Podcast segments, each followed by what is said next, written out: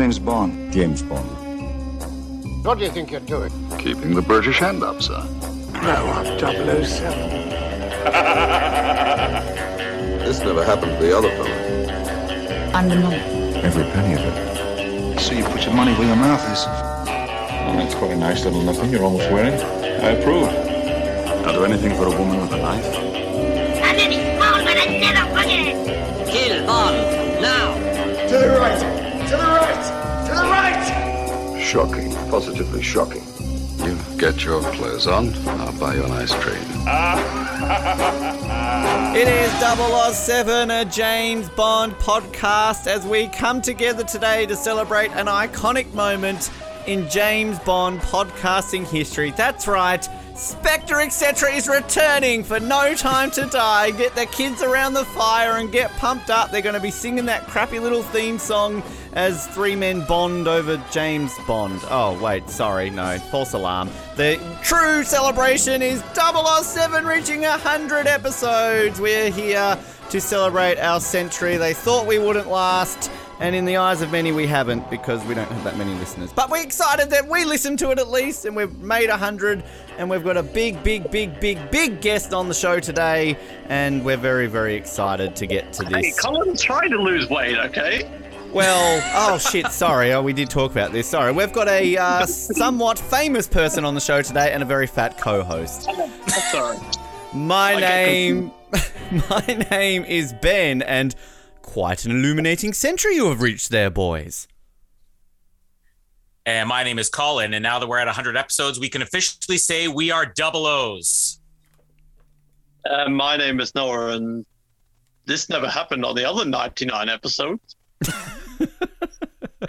Um, wow. We are the one podcast that likes to pump our own tires for a celebration. We celebrated it at 50. We're here for 100. We're going to celebrate the occasion, but to celebrate the occasion, just like we did in our 50th, we wanted to invite someone along to help celebrate how awesome we are. And sure, I've got Colin, sure, I've got Noah, but who cares about them? We've got somebody who's actually fought James Bond and didn't win. He didn't even get killed by James Bond actually this time around. But we've got the one, the only, Mr. Kristatos himself, Julian Glover, on the show today, which is a big, big, big guest on the show. So excited for this one. And we're also going to talk about some memories from our first 100 episodes, 99 episodes, I should say. Uh, we'll do that after we've spoken to Julian because I know people tuning into this don't care about us. They want to hear Julian. Uh, Noah, you weren't on this episode, so I'm not going to ask you any opinions of this. Colin, what do you think about this interview? Because we actually did this quite some time ago. I've been hanging on to this for a while, so uh, I'm excited for people to be able to finally listen to this because it's quite a good interview. Like, here's the thing: when when we knew we had Julian Glover, it's like, all right, that's our 100th episode. You know, we we we got VJ, and VJ was a great interview, but you know, VJ was in one James Bond movie. I mean, Julian And Vlad? Glover. And Vlad, also in one James Bond movie. Uh, Julian Glover, despite only being in one James Bond movie, I mean, he was a main villain, but the the filmography of this guy, like it is insane the amount of major franchises that he's been a major part of. I mean, James Bond's just one of it. I mean, he was a main villain in Indiana Jones. He was a villain in Star Wars. He was a villain in Game of Thrones, Doctor Who. Uh, just goes on and on and on. But you know, as I think seems to be common now, we want to talk to the people who knew Roger best. Uh, and Julian Glover doesn't disappoint.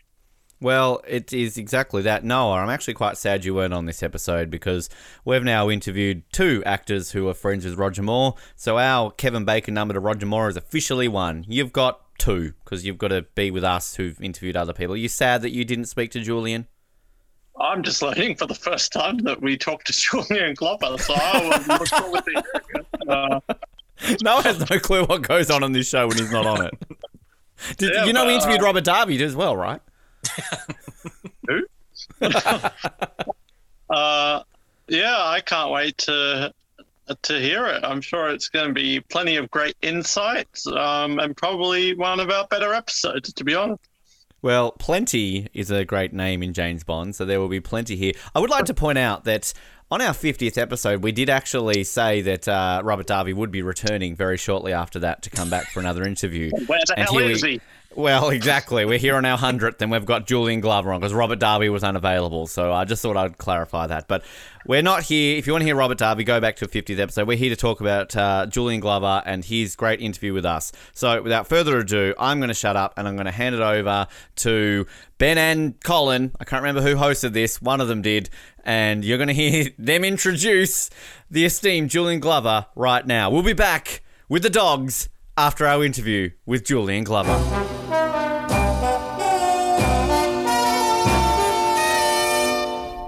We're thrilled today to have uh, an actor on for an interview with maybe the largest filmography of anybody we've ever talked to. Uh, you might know him from so many iconic roles uh, in things such as The Empire Strikes Back, Harry Potter, Troy, Indiana Jones and Last Crusade, Game of Thrones, and a little movie that's celebrating its 40th anniversary this year uh, which is the James Bond film For Your Eyes Only, where he played the main villain, Kristatos. Uh, Julian Glover, so thrilled to have you on the show here today. Th- thanks so much for being here. Hi, guys. Hi, everybody. Good to be here. It's midday for me, but it, uh, it's not for you, I gather. Rather, no. yeah. Being able to talk to a Bond villain will instantly wake us up.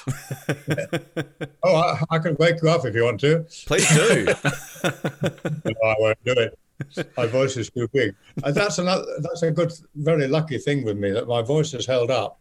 Quite a lot of my friends who are my age, and I'm very old now, um, have got, got into that sort of rather wheezy, wheezy mm-hmm.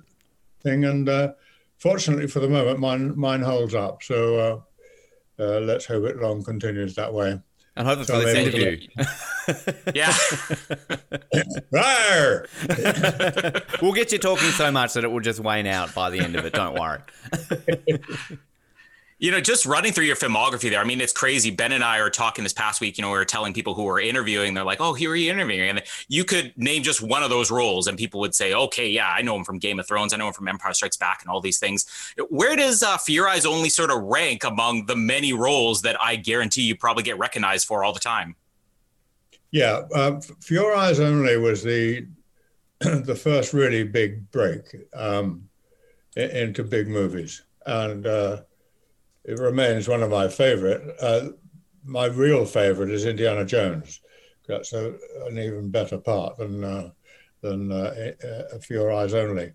Uh, I'm primarily, I mean, I've been terribly lucky in my life. I really have, because um, I'm primarily a theatre actor, and that's why I came into the business to to have that uh, that thing with an audience, which is a, a very live uh, thing to have. Uh, the feeling in the theatre when you're talking to an audience is quite different from talking to a camera. Anyway, that's what I mostly am. But I managed to fit in, which is fantastic. Uh, all these, I've, I've, been in, I wouldn't say that I've starred in, um, I've been in over 70 movies and um, and they go on. I'm doing another one next week. Uh, I do a lot of uh, experimental films, um, uh, young people coming up learning how to be directors and all that. I do quite a lot of that, and um, which gives me great pleasure because I know if I've got anything to say about anything uh, which is in the least bit interesting, it will get passed on. That's that's that's uh, part of my life's ambition is to pass things on. Like I, I do a one-man show about um, in in the theatre. Um, of the oldest poem in the English language, which is in the Anglo-Saxon and it's called Beowulf, which is the name of the main mm-hmm. character. And it's a tale of daring do and uh, dragons and all those things. Um, and it's taught as a university subject, and it's very dry. People hate it. And one of my objects with that is to bring it to life, make people go, "Oh, that's a great story." And uh, but I've been doing that for uh, over 15, 20 years now, and wow. um, and I've done it all over the world. Uh, have I done it in Oz? No, I haven't done it in Australia. Still time. I haven't done it. Plenty of no, time. No, I haven't done it either. I haven't done it in Canada. Uh, no, I haven't. Um, anyway, that's. I'm just talking about the sort of things I like to do. Um, and I say, I'm terribly lucky to have got into all these fantastic big franchises, and one has followed another. The um, uh, Indiana Jones, uh, no, Star Wars, the the Empire, was pure nepotism, uh, absolutely nepotism. Uh, uh, my the first film had come out and we'd all been knocked sideways by it. Um, we couldn't believe that they'd achieved what they'd achieved with, with that film. And uh, from the very beginning, with those planes coming down uh, uh, between all those rocks, oh, fantastic. Um, and then my next door neighbor was the executive producer on it. It's called Robert Watts. Oh, a lot wow. of aficionados will know of Robert Watts. And he was the executive producer on that. And uh, he uh, one day he over the garden wall, literally, literally next door. I was in the garden, so was he, and he put his head over the fence and said, I'm, I'm, "We're doing the next Star Wars film." Oh yeah. Said, "Do you want to be in it?" I said, oh, "Well, yes, thanks. That'd be nice." not a very big part, but quite important. I said, "That's for fine. No, no, I'll, I'll do it. I'll do it. Thank you very much." So I went and did that one, which was uh, one week of great fun, I have to say. Yeah. Um, not very well paid, I have to say, George Lucas. Um, but um, uh, it's made up for it later with conventions and things. Where I, I sell can a lot of imagine. Yeah, it's Yeah. kind of paid off eventually, uh, 40 odd years later, maybe. Then later on, they were making Indiana Jones, which again was uh, executive producer was Robert Watts, and he rang me and said, uh, "There's a seriously good part uh, going. Um, it's the part of the uh, German officer, the, the colonel officer in this uh, episode uh, of Indiana Jones, and I, so I went up for it and didn't get it, and uh, oh dear, all right, you know, win some, you lose some and because I look quite good for German officers. Um, anyway, is, that a uh, good, is that a good thing? I Or finally got home. And, when my agent rang me and said, uh, "Well, you haven't got that. Michael Byrne's got that." Now, Michael Byrne, if you remember the film, has got the perfect face for that. Mhm. I mean, absolutely, and he's a very good actor. And uh, I said, "Oh well, that's perfect. That's uh, I don't mind losing it to him. He's, that's great." He said, "But however, they want to see you for Walter Donovan." And my wife came in and picked me up off the floor, and. Uh, and so I had to go along and do a thing called an audition with something called an American accent, um, generalized and all that. But I did it, and um, and I got the part, and I, that again was through nepotism, through knowing someone. So it's often is the fact that it's not who, what you know, but who you know. Um, uh, but I think I acquitted myself quite well in both those roles, and so I w- wasn't unhappy about the nepotism, uh, and nor was my bank balance. That's the main thing, right? other films uh, like uh, Game of Thrones, which is not a film, of course, a series, as we all know. Uh, I had to do four auditions for that one, Wow. and I Wow. different parts, and I only got that because uh, someone who I know quite well, who now lives in the states, Roy Dotrice, had been cast in that part, and um, he's brilliant at it, very old man, and um, uh, he got suddenly very ill, and they were within a week or so of shooting, and so they rang me as a stopgap. Would I do that? And I did that, but thank goodness. I mean, I feel all right about it because he got better. Uh, thank goodness, because we feared for him. Um, and he played a, a part himself in the later episodes of, um, of of Game of Thrones. So I did I didn't feel too bad about it. That was again that was purely by chance. I mean, the whole of England was there auditioning for Game of Thrones, as you Oh, I can can imagine. and uh, uh, mind you, at the beginning, we didn't know how wonderful it was going to be. Hmm. Uh, we just thought this is another sci-fi series, rather interestingly set in the in the non-distant future or past or whatever it is. And we, we just thought, well, it's an interesting thing to do. Uh, uh, little did we know. And at the very beginning of it, I went and uh, you can't stop me talking, I'm afraid. That's, Um, that's why we've got you, Julian. That's that's We what Go for it. we, we shot we shot about um, a, a- a week of it, I suppose, sitting at the table and being the counsel and all that, and uh, and a few other little scenes. And I, I thought this is no good. Um, I'm just I'm just I'm just nothing. I'm just an old man with a beard. I, I just, so I went to the writers and said, I, I really do want something more here. You know, it's, it's a. And I said, it sounds very conceited, but I'm a better actor than this. And you, you, you know, and I had a dream that night, And the next day, the dream came true. I literally dreamt. They came to me and said, "We've had this wonderful idea um, that actually you're pho- phony. Um, you're something in your private life, and you're something in your public life. And your private life, you're a very vigorous old man, uh, quite up to it, as we all know, and." Um, and all sorts of other things. However, uh, publicly, you play this old man card, which is a very useful thing for your for your political positions. And uh, right, they didn't. They, they, so they shot an episode to, to show that. They didn't go on about it during the series, but I knew inside myself uh, that I was those things. So that really informed what I did. You wouldn't have seen anything different, but I then had something to work for. But a great disappointment happened on that, and I've told them so, and they know about it. Uh, towards the end of the series, uh, was it was it series five? End of the series five, I think it was. Um, we were filming in Dubrovnik, and I had this wonderful scene where I, um, Tyrion, uh, Tywin, um, uh, Charles Dance was fishing on the side of the water, and I came down with some message some old message. And uh, he suddenly turned to me and said, What's your game? What, what are you doing? What are you playing? and I realized he sussed me out. So I say, Yeah, absolutely. So I stop being all bent down. I stand up to my full height and I explain what I'm doing, that I'm, I'm determined not to be one of those people who gets bumped off and you know i want a proper proper funeral and, and uh, be recognized for the work i've done and he says oh yeah that's fair enough um, so you can still carry my fish in, uh, which I did. But that established me again as being a double person. And they cut the scene. Oh. And I was absolutely furious, absolutely furious. And I said as, that, as a result of that, I'm not going to do the last series.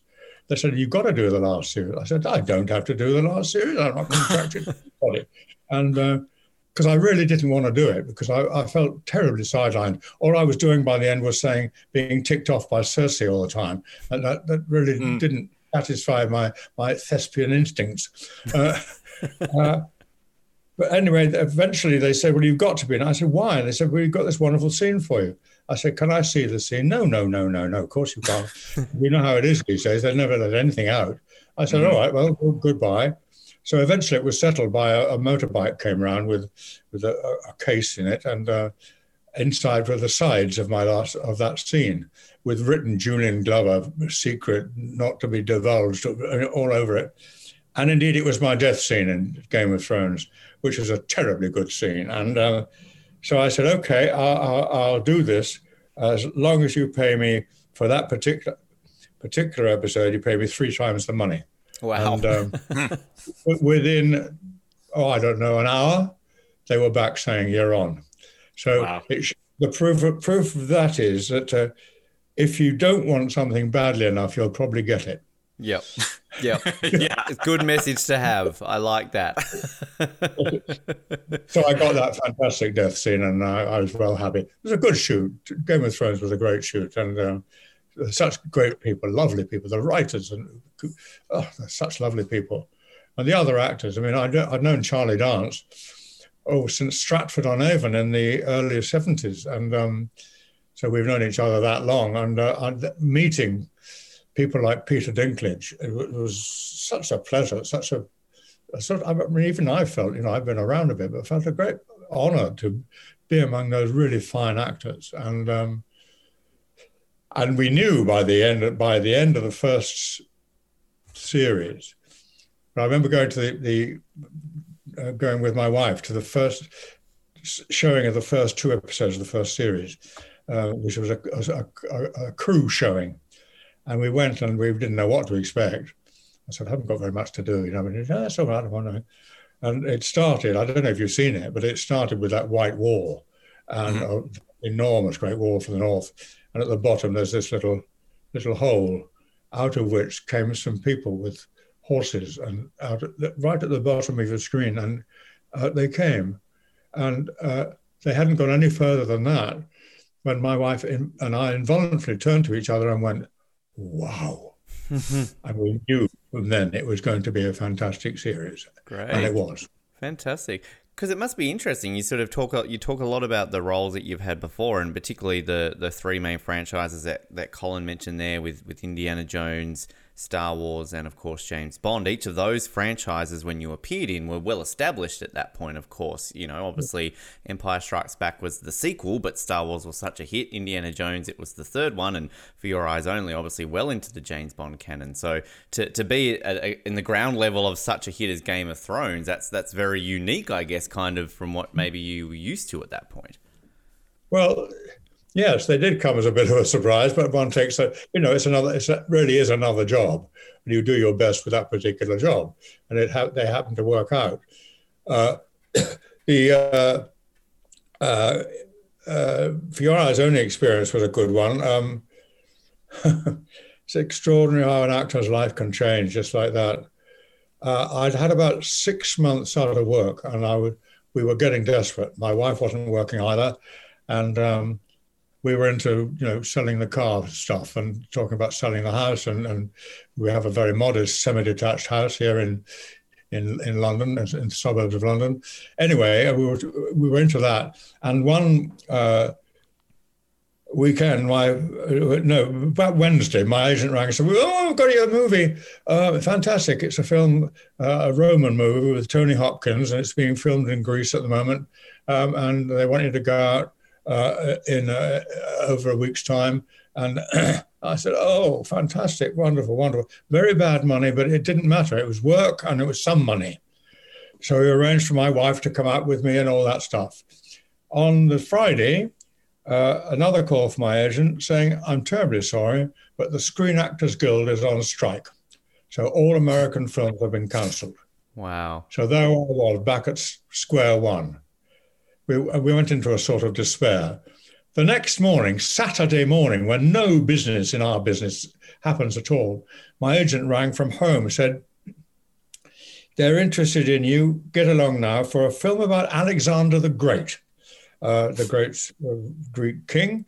And they want you, they're interested in you for playing the part of the his father, Philip of Macedon. Um, and they go out next week to Greece. I, and, and I said, the money is dreadful. uh, I, will do it. I'll do it. I'll do it. so to cut the long story short, I went out to Cor- to Corinth, which is where the film was being made, uh, did all that, and was within a week of leaving it when my agent rang again in Spain, in in Greece, and said uh, uh they want you for the James Bond movie, for the leading. Uh, they want me. Well, they've got to meet you. Uh, Christ. I said, Saturday, you've got, to, be there on Sunday. And I said, I can't, I'm shooting on Saturday. And he said, Julian, this is a Bond film. Get out of it. and, and, and lick the feet of the first assistant. Um, and, and, he was very understanding. And he managed to get rid of me at lunchtime on, on, on the Saturday but only just in time for me to catch the plane to Frankfurt from Athens, which I was in all my makeup and everything. Um, I was taking my makeup off in the car going to Athens airport. And uh, Frankfurt, then to London, and then home. And my wife, who was in the theatre at the time, couldn't believe it when I walked in through the door. You're supposed to be in Corinth. I, yes, well, this is what happened. And the next morning, I went for an interview, long interview, with uh, Cubby Broccoli and his wife Dana, and everybody else on the film, it seemed. And I thought, this is a bit funny. And the costume chap, after my long talk, uh, said, and they went, the couple went off, Cubby and his wife went off into, a, into another room to talk. And uh, Tony Nichols, the uh, costume chap, said, You've got it, Julian. I can tell that Dana wants you. And um, Indeed, I got it. Got the part of the leading villain in a James Bond movie. Wow. The That's... next plane out, and the next morning I was shooting again. And that evening, of course, I bought dinner for the whole whole. I can imagine. And, um, yep. yeah. And a special dinner for that first assistant. Wow. And then uh, after that, uh, I all I had to do was fly the little bit of distance between Corinth and Corfu, which was a half hour plane journey.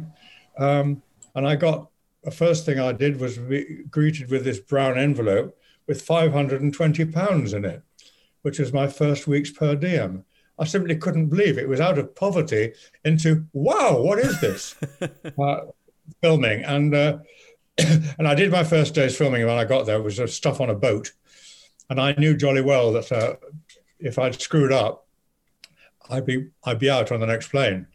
Uh, but I wasn't. Uh, I didn't screw up, and I was kept on for the film, and that's the brief history of Julian the, Glover. the rest, the rest is history. You, your, your first taste, though, I believe, of, of the Bond franchise is I believe you did read for the role of James Bond back when uh, Roger Moore was That cast was back long- in Live and Let Die. Is that correct? Yeah, I, I think there were half a dozen of us up for it. And we had to go and do a film test, and we had to do a scene from it with a gun and everything. And I wasn't very good. I knew I wasn't going to. I wasn't going to get it. I didn't quite went, know where to put my head for it, and um, I, I wasn't very good.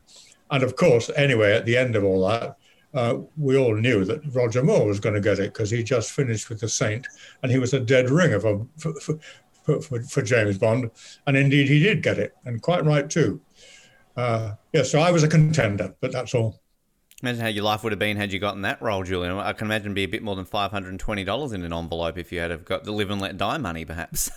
It was better five hundred and twenty dollars. Yes. Yeah, exactly. Which it, it must be interesting because obviously, you know, it's it's everybody says playing a villain's more fun. And I mean, look, I'm not an actor, but I if you're not going to be James Bond, the next best thing is to be a Bond villain, surely. So when you're kind of casting that role as Kristatos, you must be thinking back to that going, well, okay, never got James Bond, but I'm a Bond villain. This is gonna be pretty fun.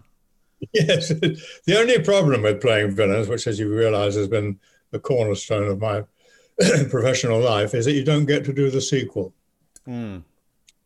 That is a little I bit of a problem. You're not there at the end of a Bond film. Unless you're Blofeld, right? If you're Blofeld, then maybe, but you often get recast if you're Blofeld. I mean, Blofeld was sort of in For Your Eyes Only, legally not allowed to be called Blofeld, but you know, bald man drop down chimney, whatever you want to call it. But um, you know, uh, modern James Bond, the villain often can survive. Maybe Christopher Walken did, not Christopher Walken, uh, Christoph Waltz, different uh, Christoph, of course, for that. But, uh, but usually, usually they want the villain to die. True, The audience true. want the villain to get it. exactly, I exactly. mean, the wonderful death, of my best death ever, of course, was uh, Indiana Jones, Hmm. which is just fantastic death. And that was, um, oh, I have a little story about that. That was uh, two days shooting, t- two days to shoot that 16 second sequence. Um, and what a couple of months or maybe a month before the filming started, I went down and they made a uh, like a death mask of my face um, uh, out of plaster of Paris, and there it was. And they used that as the basis for the uh, the other work they did later. You know, the pieces they put on and, and all that, uh, prosthetics. And um, and it's I say it took uh, two days to film 16 seconds. Oh, and the way the hair, remember, you probably don't remember, but your, some of your listeners or viewers will. Uh, there's a moment when my hair grows like that. Yeah. Yeah. Um, and that was done, shot in reverse. There was a chap in front of me, and he had had the wig, and it was all down. And he, they shot in reverse, and he pulled it like that, and it went Wow. up and that's the way they did it. Shot it in reverse. anyway, that plaster of Paris face, um, which by the end of the movie I, I looked about 180. Um, uh, the props department said, "Do you want this?" I said, "Want it?" They said, "Yeah, you can take it away." No, we don't want it. And I said, "Oh well, okay. Uh, thanks very much." I took it home. I showed it to Isla, my wife, and uh, she said, "Oh Christ, get no." Get, that's horrible. What are you going to mount it on the wall above the bed? in the garage, I said. So I put it in the garage. A few months later, we were clearing out the garage, you know, like you do. And um, I came I said, look, I've got this. This is oh, it's disgusting. disgusting. Bin it, bin it. So I bin it.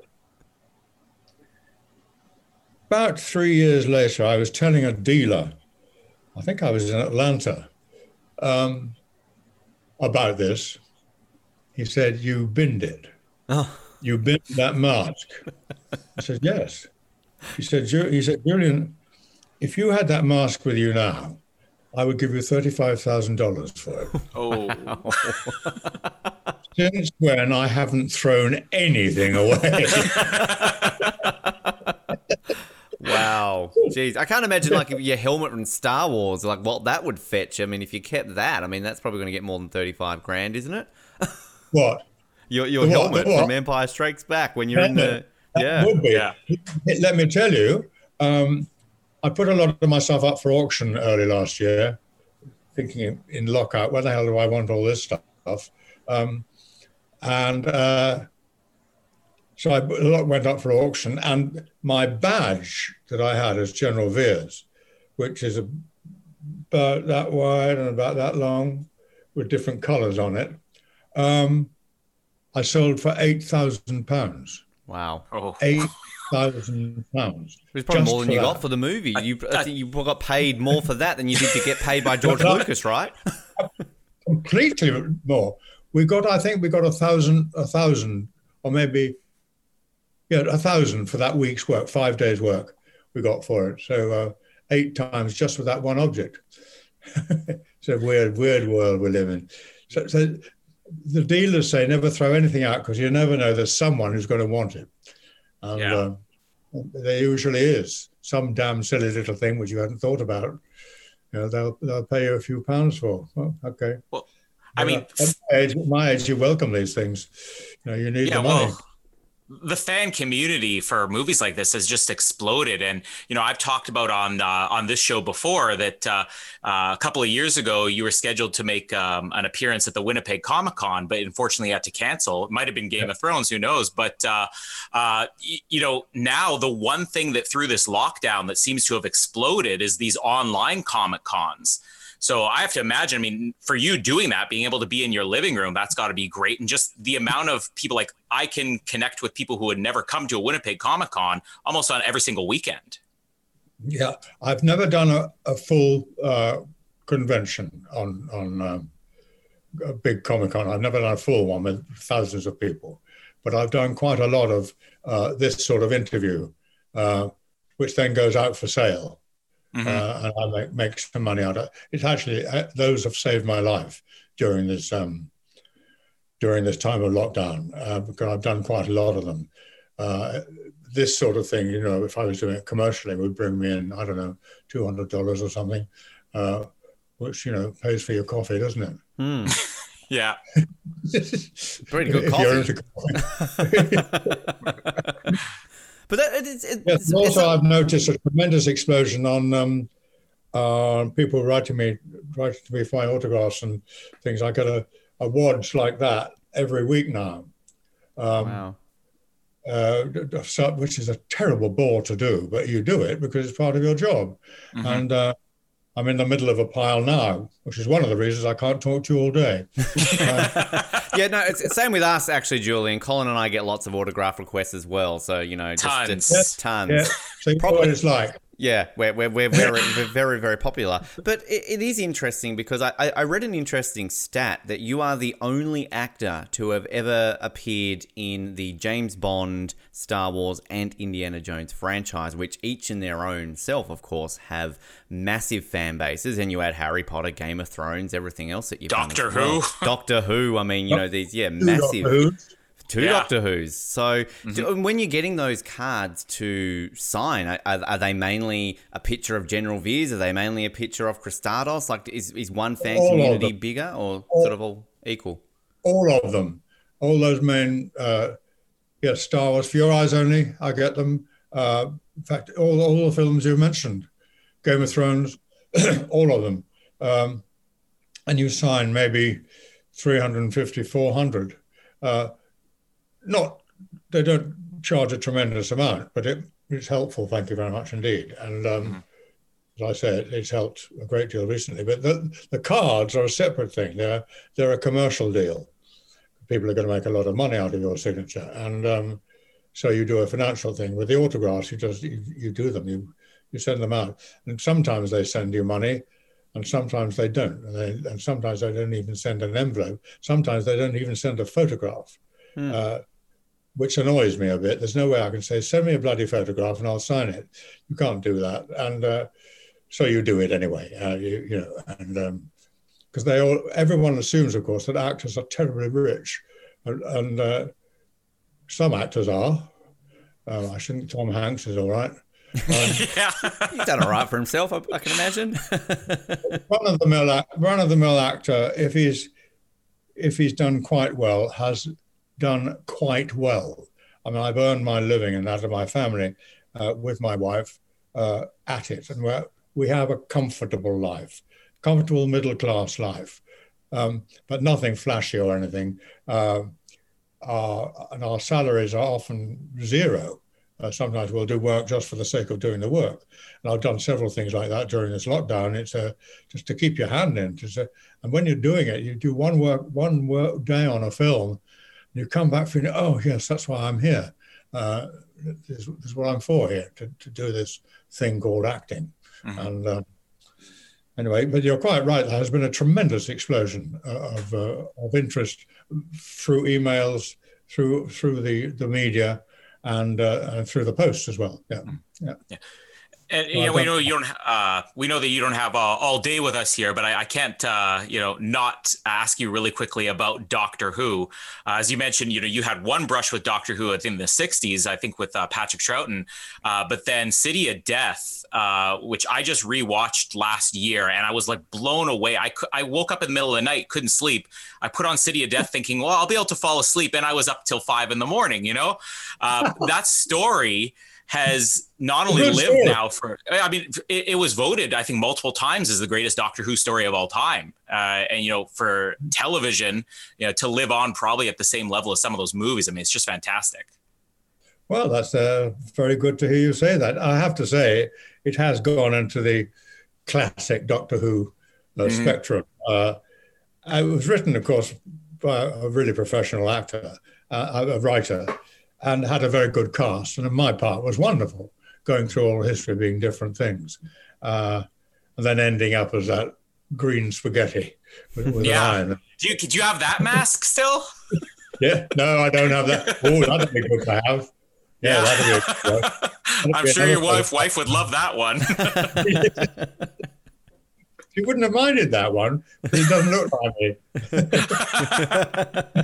Just put it on. Put it on this weekend, Julian. That's it. the first Doctor Who was uh, in the in the v- very first series of ever of Doctor Who with William Hartnell, you know, the original, and um, and they were more sort of regular stories, not so magic in those days. I don't. There weren't any Daleks in in that in, in his that the story that I did. I played the uh, Richard the Lionheart, the great English king, um, who has been proved since is far from being a great man, but uh, he's gone down in English legend as being a great man. But it was him and a lovely actress called Jean Marsh, played by my sister. Jean Marsh of Upstairs, Downstairs, maybe some of mm-hmm. your readers may remember that. Yep.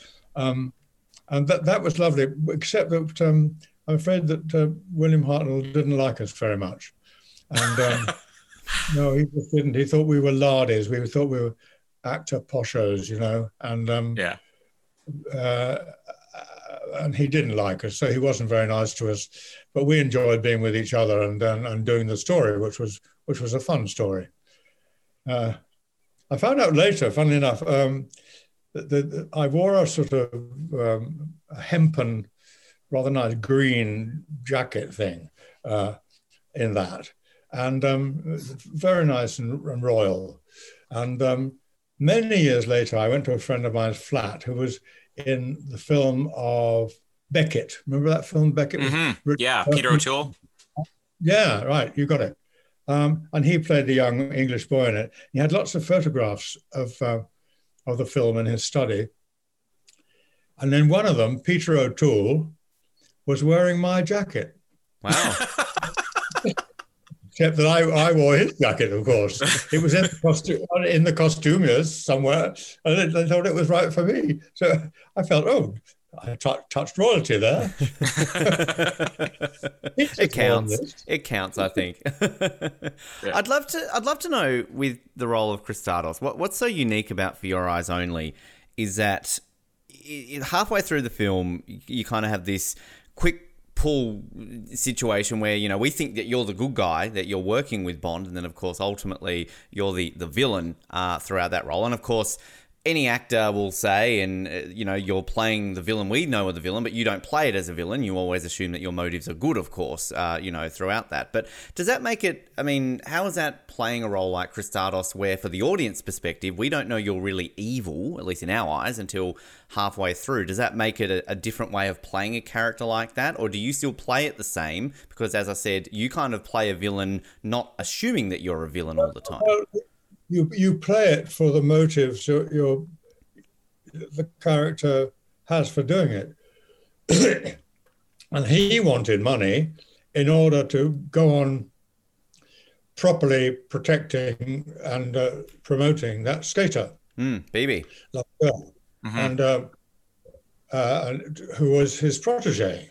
And it's not until later in the film that he gets a bit bad with her um, uh, when he gets frustrated but that's the that was my main object in it, and I was willing to uh, help the Russians in whatever way I helped in that sort of typewriter thing, attack, whatever it's the, called. The attack, yeah. Mm-hmm. Uh, what was it called? The ATAC. ATAC. Yeah, yeah. Um, ATAC, yeah. Um, uh, I was able to do that because I mean I wanted to do it because I wanted money from the Russians, and uh, exactly the same motivation as in For Your Eyes Only. Uh, no, for in uh, Indiana Jones. Yeah. Mm. Walter Donovan wants needs the money in order to find the secret of eternal life. And I, I ask you now, both of you, what would you do for the secret of eternal life? Um, well, I mean, I'd, I'd hang out with Lynn Holly Johnson if that's an option. I'd hang out with Bibi. Like, can we? you can have the money. I'll, I'll have Lynn Holly Johnson. Does that work? Holly Johnson, wasn't she lovely? Oh, yeah. She, she came over from uh, from the states when um, when Roger died, and he had a wonderful uh, celebration at the Pinewood Studios. Uh, took all afternoon. It was just absolutely fantastic tribute. Uh, and she came all the way from the States for that. Hardly changed at all, little Holly. Such a bonny girl and such a nice young woman. Uh, she was t- tremendously popular, and we all adored her. Yes, well, that was that was what I had to like in Game of Thrones. You hold something inside yourself, which is the reason you're doing things. You know, even Hitler didn't do things for no reason. Mm-hmm. You might hate the reasons, but he he he he did horrible things. But he thought he was doing it for the right reasons. I mean, obviously, he, history frowns upon that, but he thought he was. Hitler himself was not um, someone who rel- relished in torturing human beings. Mm. Uh, to play that is a quite different thing. Uh, to, to play someone who gets pleasure, sometimes almost sexual pleasure, from hurting someone very badly and seeing the results of their hurt. Now, that's another thing entirely from being. Mr. Big.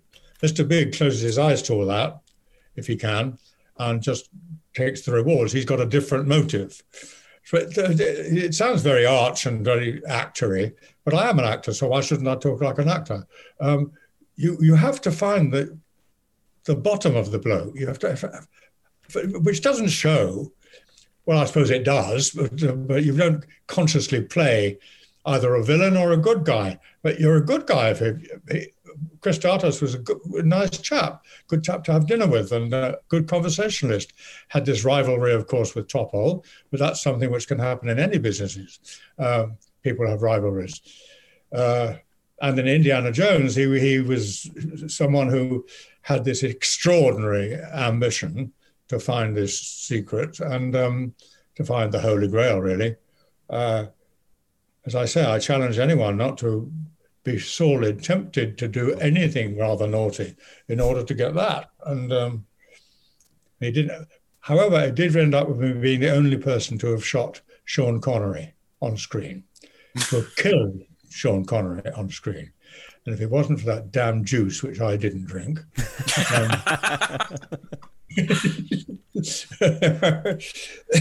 he'd be dead now. And of course, old Sean is dead now. I, I, knew Sean many, many years ago when I did a, a, wonderful Shakespeare series on television in England called An Age of Kings. um, which we which we did in black and white in those old days, as 50 minute episodes. We did it like a soap, and we went through the, the history plays from one to beginning to the end. Uh, and Sean Connery was employed to come in and play a wonderful part, which I wanted very badly, but had to admit that Sean was much better, called Hotspur. And if you think of the name Hotspur, you can see what Sean could do with it. Yeah. And um, and he was absolutely fantastic. And that's that's when we first got to know each other. And we knew each other peripherally, you know, at parties and things like that. Hello, Sean, I had a little chat. Uh, and then we got to work on the film, and it was, a, it was very nice to be together with him. And um, and then he was able to properly introduce me to Harrison, and um, we got on very well too. Um, well, Rest, why not? Rest is history. Yeah, it's interesting actually because I believe you have worked with four of the Bond actors as well. You're mentioning Sean, obviously Roger, and For Your Eyes Only, and you've worked with uh, Timothy Dalton and Pierce Brosnan as well. So, and, and we were trying to work this out that you might be outside of you know someone like Desmond Llewellyn, um, you know, one of the only actors who will work with that many of the Bond actors. You need to find something to do with Daniel Craig and George Lazenby, Julian. I feel like you you need to tick off the the list here so you can say you've worked with all six of them. Well, I'm not going to do that now. you never know. Daniel Craig's about to retire as Bond. Like he might start doing some of you know things like a Game of Thrones prequel or something like that, or who knows. A reunion, perhaps. Yeah, yeah. And George Lazen- George Lazenby's not doing much. I'm sure he'll you know, like they, they need to do something like that, and maybe you know just you need to find your agent to say like, hey. I need to find something to do with Daniel Craig and George Lazenby. It's killing me that I haven't worked with these two Bond actors. The other four, that would that would complete the the, the quadruple. The set. quint- quint- yeah. Yes. I don't know how you are collecting things. Like I, for one, if that was me, I love collecting things, and I can't leave things uncollected. I'd be like, like make it happen somehow. Daniel Craig, George Lazenby, get them in a movie with me, a TV show, anything, uh, uh, an audio book, something. I need to work with them. so I can boast about it. Yeah, Yeah. yeah, exactly. Because I don't think there would be any. I mean, outside of you know the broccolis and, and people who have worked on you know behind the scenes. But I, I would love a listener to be able to correct me if I'm wrong. That there has been somebody there who has has acted with every single one of them because that would be a unique little statistic. Yes, I'm trying to think. However, you're not going to kick me into doing anything about it. No. Damn it! I thought I had that sway. Not I, quite. I, I worked with all with all the James Bonds. That's absolutely right. Yes, I have, except for him. Yeah, mind you, we, we don't count him. No. I'm afraid. sorry, sorry, George. Oh, poor Um, George, fellow Australian. Yeah. he was from out- out of out of left field. He came, and um, it- it- that film should never have happened anyway. Uh, well, because it was a, it was a rogue film, nothing to do with Cubby Broccoli and all those. anyway, Uh, we know that uh, you have a big stack of uh, autographs, get back to signing, and uh, uh, video one on ones, all the stuff you're doing. But uh, is there anything uh, before we let you go that uh, you want to plug? Any big projects coming up uh, that people should get excited about? no, uh, I'm going to be doing another small film. Uh, well, no, I hope it's going to be a big film um, about the first person to ever uh, put on boxing gloves, having been a, a barefoot, bare knuckle uh, fighter before that, champion of England and champion of the world for a time, and um, who uh, had his eye knocked out uh, in a boxing match and came back and continued for another five years as a professional boxer, winning every single contest Wow. uh, until, it was, until he was finally beaten. Uh, and he gave up with a good grace because he had got, got with one eye. He, he did that. And I play one of those lords who fops around uh, providing the money for these uh, these boxers who uh, come from absolutely nowhere, and uh, but they have to be very very good at that. So that's coming up. I was stopped from doing something for the BBC, which uh, came right at the beginning of the, of the lockdown, first lockdown, but I was able to finish it in um, in January of this year, so that that was okay. Of course, the work has dropped off tremendously anyway for a chap of 86. You know, you, you don't you, there aren't a lot of parts around, and if they are, there are. They're played by Michael Gambon probably, and um, that's the way it goes. But I'm I'm okay. I'm okay, and uh, I've had an extraordinarily lucky and unfortunately ha- happy private life. I was my first marriage was, um, as I said, was was happy up to a point, and then it went wrong. Um, but my second marriage has been absolutely perfect, and uh, as I say, we are very fond of each other. Every evening we have the same routine of a, a glass of wine, sitting quietly by ourselves, talk to us, having the day over. Not that there's much to have over these days, is there? Is a day? Yeah. What happened today? Well, I got up and had two, uh, a piece of toast and a half a piece of toast. I did that too. Tonight might be different. You might be able to talk about those fantastic podcast hosts that you had a great conversation with, who you know Yeah. are, are fantastic, and I recommend them to anyone. That that's that could be tonight's conversation, Julian. Not at all. No, no. You did say yeah, paint like paint drying as well. Like that's the thing too. So yeah, maybe fourth on the list uh, after those cards and the paint and the toast. Uh, we'll take that. Fourth on the list by Julian Glover. Yeah, well, that's pretty good review for us. Listen, I think we've done, haven't we? We are pretty yeah. much done, Julian. I, I will say though, that it has been a pleasure to chat with you and obviously go over you know some great memories from your career. and- I must say. yeah. just a Thank bit, you. just a bit. But uh, we really appreciate your time and uh, we wish you all the best of luck with everything coming forward. My regards to all your listeners and viewers. Okay, God bless.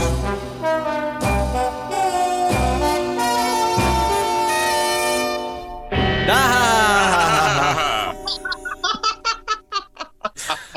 See, it's the first time Noah's heard it, so that's an authentic laugh I from didn't him. realize he was so funny. I just um I just literally had to hold off from saying something because I realized we had a kookaburra on the line. But um that was uh that was a lot of fun and learnt a lot. And gotta say, Julian Really interesting. he's I mean for a man who is uh you know quite uh, of age now. He's still very engaging and still very entertaining. And i mean i think a, a large portion of what i like sort of the behind the scenes stuff there is uh we met his wife. His wife was getting getting him into the zoom getting him all up and set up and ready to go. So uh i mean you know, she looked like a lovely Yeah. lady colin. Yeah, I, I mean, I always love the pre-interview stuff. It- it- nobody's going to hear it on air, but sometimes you go into these interviews, and, and we've both said, I don't know if it's on this this show or another show, that uh, it's not often that you actually get starstruck anymore uh, doing interviews. But sometimes when you're interviewing like Julian Glover, you're like, oh, I, I- like this was one where it's like I'm waking up early in the morning, and we got the day- let's just say this too, we got the day wrong. yes Ben and Sorry, I no no no no no colin colin colin colin i got the day wrong you Ben didn't. got the day I wrong. did. Yeah. So, so behind the scenes story here before I get to the excitement of the, the pre interview stuff. Um, so Ben had told me, yeah, okay, so the interview is going to be Monday. It'll be, I think it was like 5:30 a.m. my time, 3:30 a.m. your time. Mm, yeah. And I'm up, I'm waiting for it. I'm like, there is no way I'm missing this. I was excited. And it's probably 10 or 15 minutes in. And I'm like, so what was the time again? And you're like, well, they told me it was Tuesday at whatever London time. And I'm like, wait, wait, Ben, but it's Monday morning. He goes, yeah, but it's Tuesday right now. I'm like, Ben, it is impossible for it to be more than 24 hours in the future. And then I was like, no, but wait, if London is, oh man, he suddenly realized a day early. we Yeah. woke up, but that's how excited we were for this. So For anyone Obviously- listening, these are the two old fogies that I've got to deal with. yeah Well, Noah, of course, couldn't even bother to wake himself up that day. Yeah. No, it's But, because uh, it's because um Julian Glover's from a movie past 1980. He's only into the old movies. He's very hipster with that. No, yeah, that's, that's, right. like the modern the hipster movies. view of 007. Who knew? Yeah. Haven't we?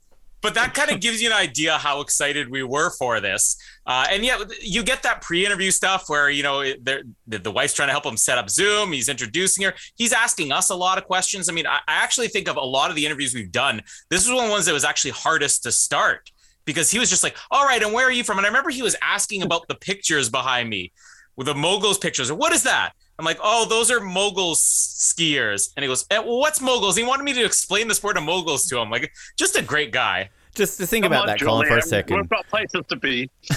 you you you got to ask. Oh, Julian Glover got to ask you about moguls. You got to explain Julian Glover about moguls. I mean, you Yeah, can say Ben- that to your grandkids. As Ben laughed and said, you notice there's no pictures of his family behind him. I will say that if um, you enjoy that interview and want to enjoy it again, you can watch the video of that on our YouTube channel without all this crap that you're listening to right now. So if you're you're crap and bored and you don't bored, uh, you don't want to listen to the rest of this, then go and watch the video. You can see Julian's pretty face. Turn into a pirate. I did bored. Arr! Brr. I mean, Bird. Fiora's only is on the sea, so I kind of get it. Yes, exactly. But uh, big thanks to Julian and his management for coming on. The first time that I can say that I've interviewed somebody from Star Wars as well. Colin, you are the same. I mean, I know this is a James Bond podcast, and obviously we've been lucky enough to have a few actors on now from James Bond movies and Fran Drescher. But the fact is now that we can officially say we've interviewed somebody in Star Wars. We, we, Yeah. We've interviewed someone hired by Darth frickin' Vader, Colin. Yeah, exactly. Not not to mention uh, somebody who aligned with the Nazis. First time we can say that too, and Hey. was defeated by Indiana Jones. Well, I mean, you can say that. I've interviewed plenty of Nazis, but that's a whole other story. Download Right Wing Oz, now available on the Racist Network. Um, I'm pumped and excited right now, though, to go over some moments here from our hundredths, uh, hundred episodes. Because I'll say this, Noah, you back in our fiftieth, this was kind of in your "ooh, I'm going to go across Europe" phase, and you know, we used to call you James Bond, but let's be honest, we know you can't get a date, so uh, I don't know how much of James Bond you really were. So I'm excited that you're actually here, and we don't have to like. Bond. Well, true. Well, oh, okay, touche, touche. We know you've got some ginger pube girlfriend out there, but the thing that I am excited for today is that we don't just have to cross to a five minute clip. I recently listened to our 50th episode. You sounded so bored. I don't even know where I was like talking to you from, but you're like, yes, I'm so excited to be here. It has been a while. yeah. and, I, and I can. I joke about the Julian Glover thing, but I generally don't remember that I was doing a 50th special. Robert Davi, you may have heard of him, was in License to Kill. I remember Uh, I talked to Colin about Roger Moore kicking the bucket, but I don't remember doing any other episode for that. So Well, I mean, we should say that in the space of uh, 49 episodes between episode 50 and episode 100, we have killed two James Bonds. So uh, that's. We stop saying we, Ben. Just own it. Hey, I owned the fact that I got us up early. I'm not owning two things in this episode. I'll start with you, Noah, though. Go back in time and talk about when you remember us talking about starting a James Bond podcast because this was in the youthful days of Survivor Oz. Oh, remember those days. And somehow or another, we all decided to start talking about a certain film franchise outside of Survivor. Uh, do, do you remember it, Noah? Do you remember us coming together as three men that probably shouldn't have been talking to one of us because they were slightly younger than us? yeah, I think I was maybe 20 when we started this show. Uh, and, Wow. and now I've got a crook neck and I'm an alcoholic. That's what this show has done to you. that's the, that's the, the time. And we're wait, hold on a second. And we're the old guys on the show, right? well, yeah. it's don't tease me. I'm the one who has to carry on this show when you two go.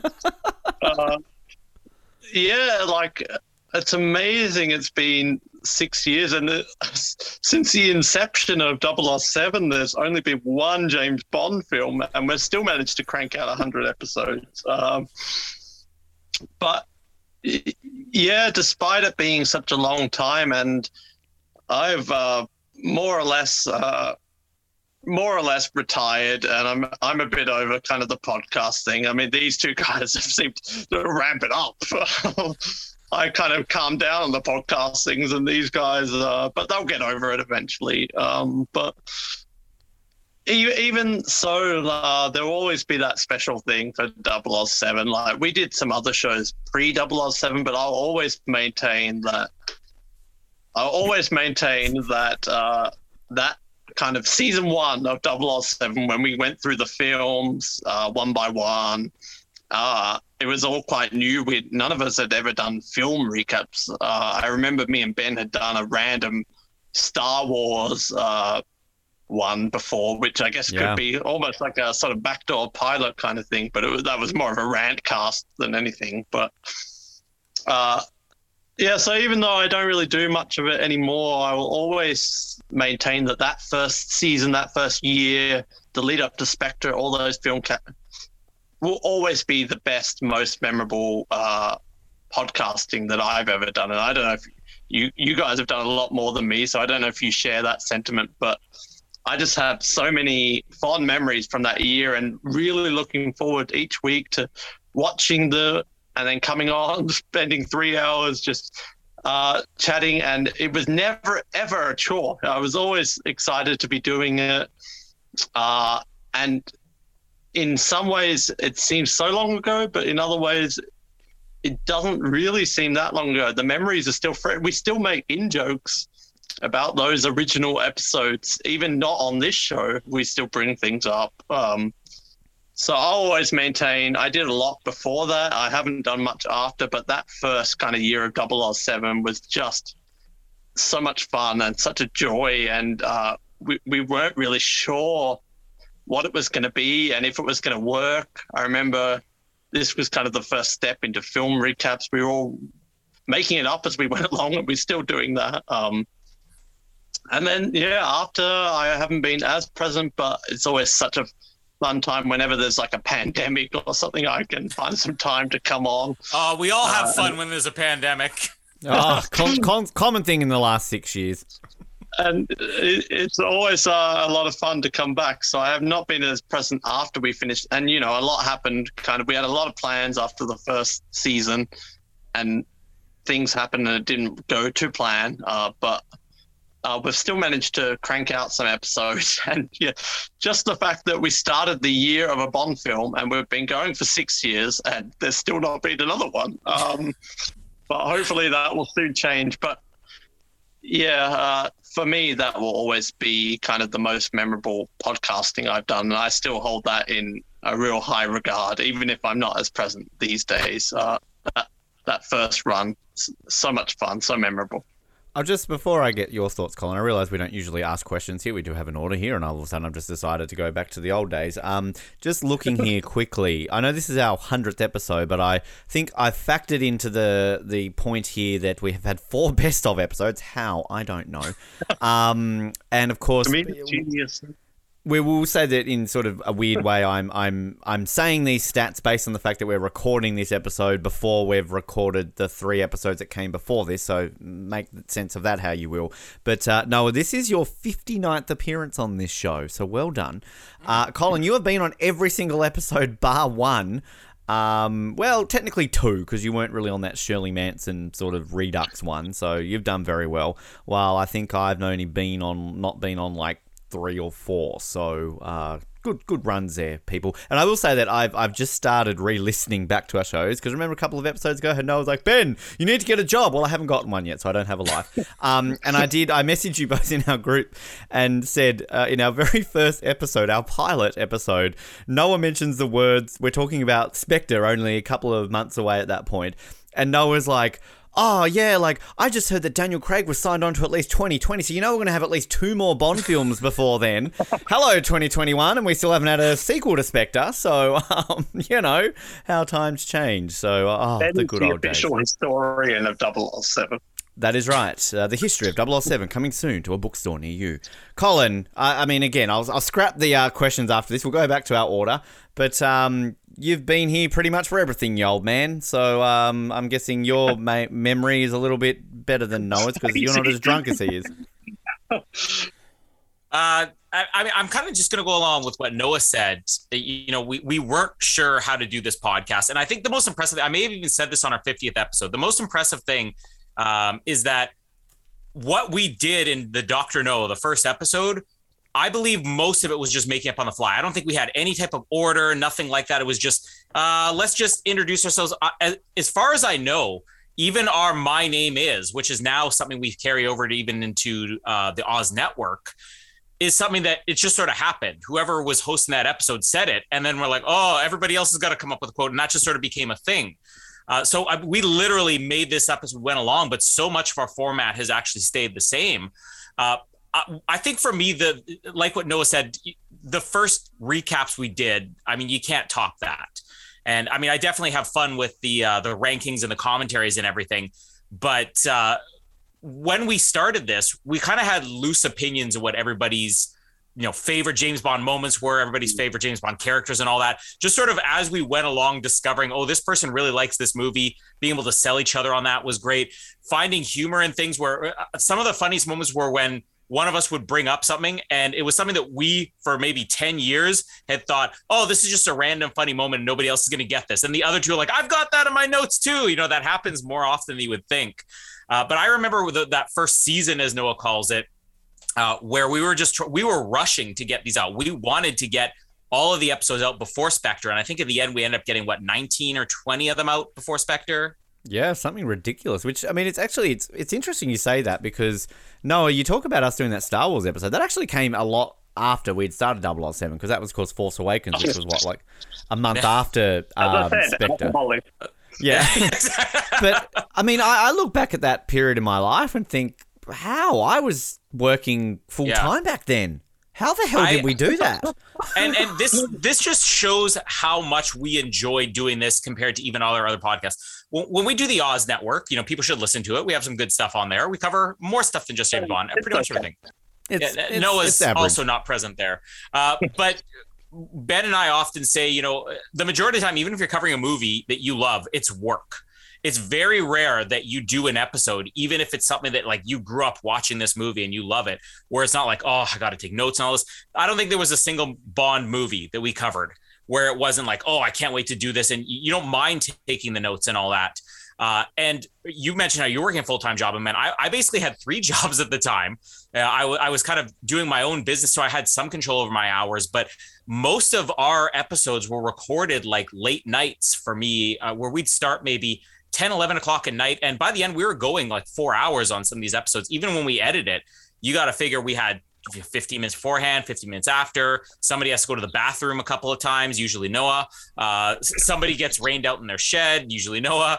Uh, then we have all these breaks. There were times where I was up till three, four in the morning, and then I was waking up at you know six thirty, seven in the morning to record. And there wasn't one time where I was like, "Oh, I got to record tonight." Like it was just that much fun. The more pleasant thing was sort of rediscovering the episodes when we did the best ofs, and our 100s do not include our best of four best of episodes. Uh, I remember putting together the first best of because we didn't really have anything. I'm like, well, let's just do a best of for the new year. And I think uh, Noah and I were kind of like both going through the episodes and just sort of messaging back and forth. Okay, I got a timestamp for this moment right here, and then I'd kind of edit it all together. Uh, listening to those episodes while I was at work, I mean, I had many awkward moments. I can remember one, which maybe we'll talk about later on, where listening to it over again, only maybe two months after it happened, I was struggling so much. I'm like, how do I cover for my laughter? But I couldn't stop listening to it. So I've got people surround me, and I'm like laughing. Pre-COVID. Yeah, people are like, "Are you okay over there, Colin?" Yeah, fine, it's all right. Like, That's the type of you know humor, and it almost sounds like we're patting ourselves on the back. But you know, we get a big kick out of even re-listening to these episodes, which is why Ben's still doing it to this day. Which, That- thank that- you. That is true. Like, uh, I can't stand the sound of my own voice, and I can definitely not sound stand the sound of Ben's voice. But Double uh, Double O Seven is the one show that I can like go back and listen to. Like, I, I'm doing these lost ones with Ben, and I'm sure they would be funny, but I've never listened back to them. And I'm always like, Ben's like, we're gonna record the lost thing. Like, oh yeah, I guess we can do it.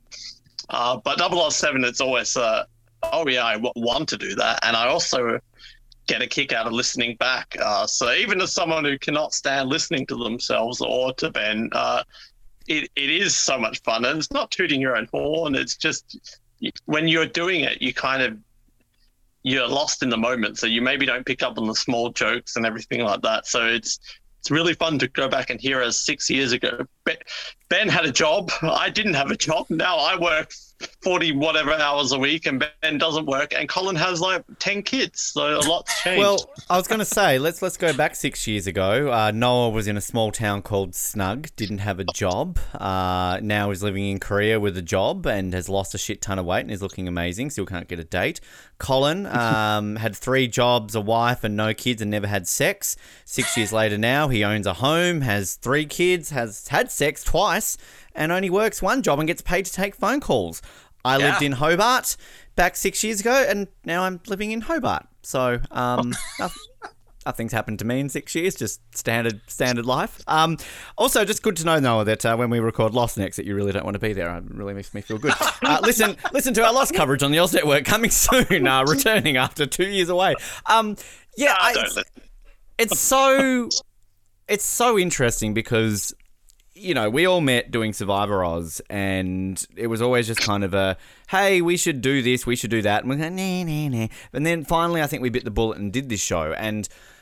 I, I get asked a question sometimes, like, what's the favorite podcast you do? And I generally answer 007. It it really is probably the favorite one out of all the ones that I do, just because it's just such a fun thing to do to talk about this franchise and just and like we, we know like in all seriousness we know judge that no one is our patreon but we, we don't have a huge listenership base. We don't have a huge following on social media. And i mean I, I, am not okay with it. I really wish more people would listen. It really hurts my feelings. Uh, In all seriousness, I, I, it's not that big of a deal to us because like we have fun doing this, and it's just Yes. it's a passion project of us, and it's just it's such a fun thing to be able to do. I mean, we've ranked stupid things like the secondary Bond girls. Like, I mean, whoever thought we would have done that? But we had fun doing why, it, and why is and this is a genuine question because you two do a lot more podcasts than I do, but why is this one the best? Why is it so fun? I'm not saying that as a as a joke. Like this, this is an actual question. What what makes? because I don't know the answer. What makes but it's my favorite thing to do as well with you two. Uh, Because I think if I the way I look at it is that like back during the Survivor Oz days, not to take away with what we did, but I think Survivor Oz got to a point where it was just becoming no I'm one's gonna the pause answer, for and a he walks second. away. Noel's like, I really want to know. And the second Ben starts answering, he gets he up really and doesn't like my voice. I really want to know. Ben just walks off. Bye, Noah. I was asking Colin that question, not you. oh, Ben's taking over again.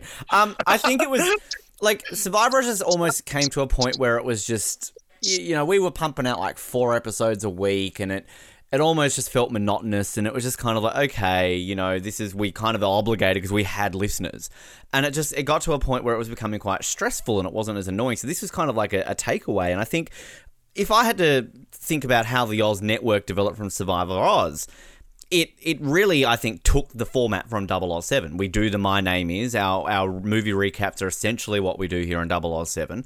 It really took that format.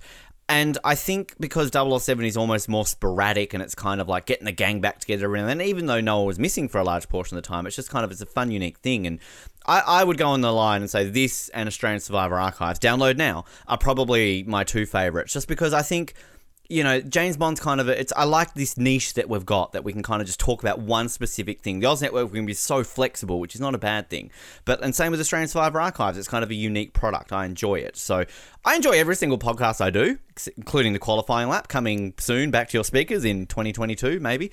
Um, but I don't know. There's just something about this one. I just have very good memories of us three coming together to do this, and it was just I don't know. I like the fact that we all had an equal say. That it wasn't just down to me and I had to control a ship because that's quite tedious work, people. Like, come on. I know I'm good, but like, you know, I can't run the ship every single time. You try interviewing Leaf Manson at three in the morning.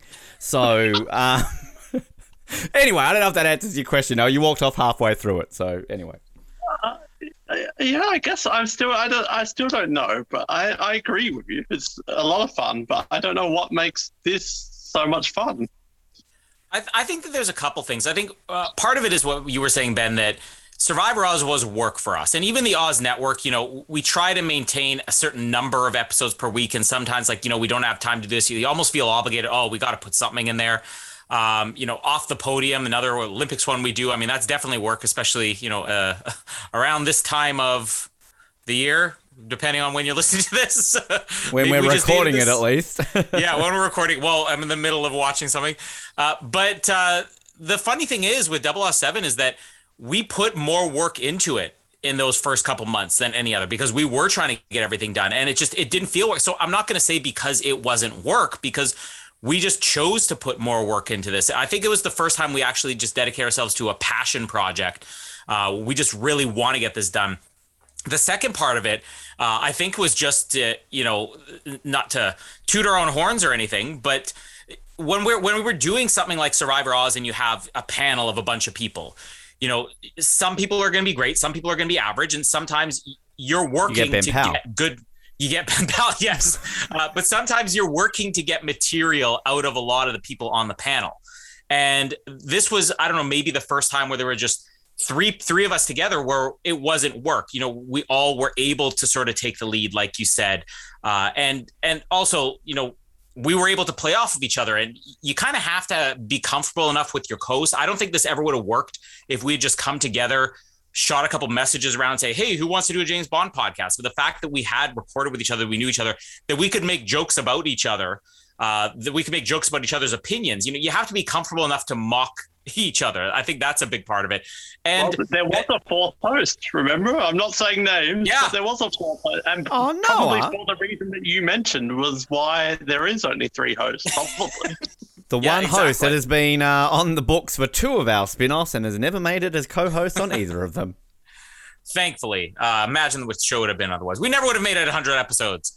But um, but I, I think the other part of it is that uh, the James Bond movies are just fun. And when we do the Oz Network, sometimes you're covering something you love and you almost don't want to admit that something's garbage in it. You know, uh, there's a lot of movies Ben and I have done even recently where it's like, this is a bad movie, and one of you is willing to admit it, and the other one's like, no, no, no, I still, I, I get what you're saying, but I love this. With James Bond, the appeal of this franchise, uh, in a large part, is that the bad movies are also great. I don't want to make a comment about you know it's like pizza or anything because nobody wants to hear that. But uh, it, it, let's just say it. It's it's like it's like pizza. Even when it's bad, it's good. And Noah, you said something on um, one of our recent episodes. Uh, I think it was the Octopussy commentary, where you were going on and on about the oh I really like this, and I was sort of calling you out. I'm like. You're saying that this movie's going to go so down in your rankings, but you're saying nothing but good things about it. And you're like, well, even the bad James Bond movies I love. And that, that's part of it if you can't come into something, and even for me with something like Die Another Day, License to Kill, or Diamonds Are Forever, or Ben with Thunderball, or Moonraker, or Noah with Octopussy, or uh, Die Another Day, you know, if you can't have fun and enjoy watching the bad stuff, it's not going to work. That's a very good point, and I think that um, yeah, it's just enjoyable to talk about, and even listening to our pilot episode and kind of not knowing what we were doing back then, and then I've just listened to Doctor No, our our second episode, and yeah, like as Noah kind of always mentions, the the first season of Double Oz Seven where we just recapped all the movies, and I think Doctor No went for about two hours and twenty minutes. By the time we got, I think Casino Royale was for a long time our longest episode at like four and a half hours or something ridiculous. Um, and you know, here we are waiting on Ten Hooks for No Time to Die, and uh, you know, within by the time this gets released, um, you know, maybe within six months we can finally get the gang back together, get the squad, and finally do sort of a recap that we haven't done in a long time. But I think kind of you know between episode fifty and between now, I think what's been really fun is to try and like expand it. So we've obviously done a lot more commentaries, we've done a lot more rankings, which was sort of something we always talked about doing, and glad we finally got to do that. We've done a lot more interviews. I mean, our fiftieth episode with Robert Davi, that was the very first time we ever had an interview on this show, and uh, since then, uh, obviously we've been very lucky to to have several guests, including Fran frickin' Drescher. Um, yeah, I can't, as I said pre- recently on one of our episodes, I can't wait for a David Schwimmer episode coming soon before episode 150. Uh, somehow tying that into the James Bond franchise, but. And again, like it comes back to that point I'm making. Like, yeah, we, we know we're not James Bond Radio or Spectre, etc. You know, shows that have listeners, but it, it, it doesn't really matter to us. We have fun. I mean, when we started this six years ago, I mean, d- did any of us think that we're going to be speaking to Julian Glover, that we're going to be speaking to Robert Davi, Michael Gore, you know, VJ? Like, I, I never in imagine a million years would have ever thought that. That guy that writes those books. Oh, yeah, Nicholas. Nicholas, yeah. And fun true fact, in the last week, he's written another 87. So um, you can get them all on his Amazon. I believe he's just written a book on his books. So uh, analyzing the Nicholas Suszczyk books. It's a great book, I- Colin.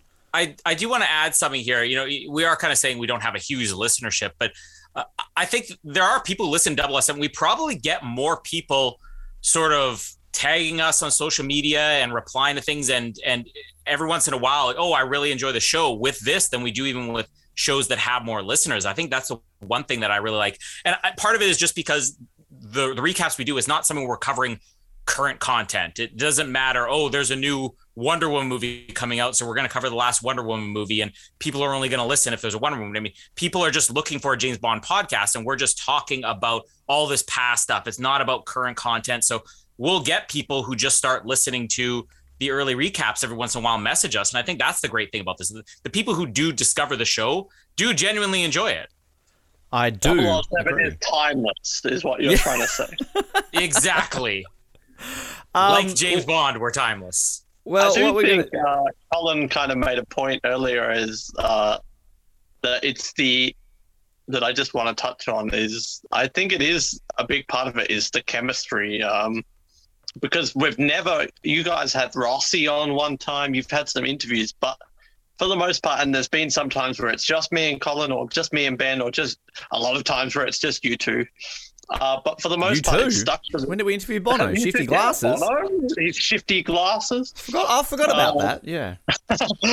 uh, but for the most part, it's stuck to the core three, more or less, or two to three of us. And uh, the funny kind of, I guess, trivia is that the three of us have never been in a room together Mhm. at the same time. Uh, Thank I've God. been in Ben's room more times than I care to admit. I've never even met Colin in person. I've which slept is a in fun- Colin's bed. you have. funny thought because it is just the kind of trio. I've never actually been in the same room as Colin, uh, but it does work as that trio. And like as Colin was saying, like, and I remember we got that uh, email, which was a nice email because they were very caring. They're saying, "Oh, Ben, poor Ben," blah blah. blah. Yeah, I mean, we, we make fun of him, but we wouldn't do a hundred episodes if we didn't like him. Like, uh, so it- Aww. it is not- Wow. Sorry. you, you click record on this, did you? Uh, they actually like me. They really like me. But, that, that's I get where, that email. Like, I can't remember who sent it, and I get where they were coming from. But it, it is like uh, that chemistry of you can agree and you can disagree, and it's fine if you disagree, and you can also take the piss out of each other, uh, and you can take the piss out of the Bond films together. And I think that's what makes it work uh, so well. Is uh, it, I, I've known Ben now 10 years. I was like 13. And I've known Colin for maybe seven years, eight years.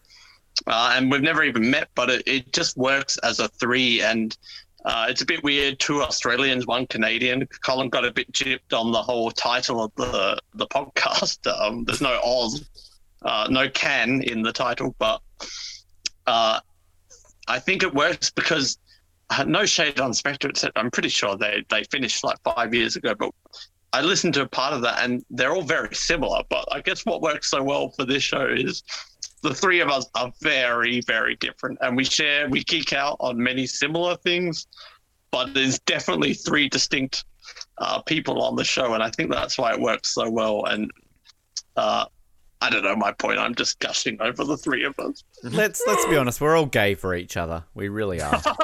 That's why we've never been in the room together because it would just be a, a threesome of epic proportions, right? would be too much. The- we, we I, I, two people here have already said that they've slept in another person's bed. So uh, Whereas Let's Colin's had at that. sex twice. Twice. Colin watched porn for the first time thanks to this show. So we should. oh, uh, memories. Memories. Speaking of memories, good segue there, Colin Hilding. Uh, we are going to play a few clips now of memories of our first uh, 100 shows. There may be a few in here from our first 50 that didn't quite make our best of on the 50th, and uh, just some other random clips here. Now, I don't even know what we're going to play here. I've, I've handed this over to our station hand, Frank, and he's just entered into the 007 database funny moments came up with nothing. So he had to make the algorithm slightly different and then he finally found some. So uh, i'm not going to ask you to what you thought of these are. We're going to play these now and we're going to come back and we're going to laugh hysterically. It's over to these clips. We have teased Robert Davi coming back on, and, and hopefully, you know, uh, in that might be number. Excuse me. You were laughing at one of our clips there again, weren't you?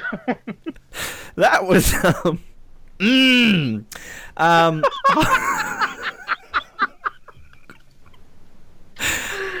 That's gonna make the best of on the next on 100th episode.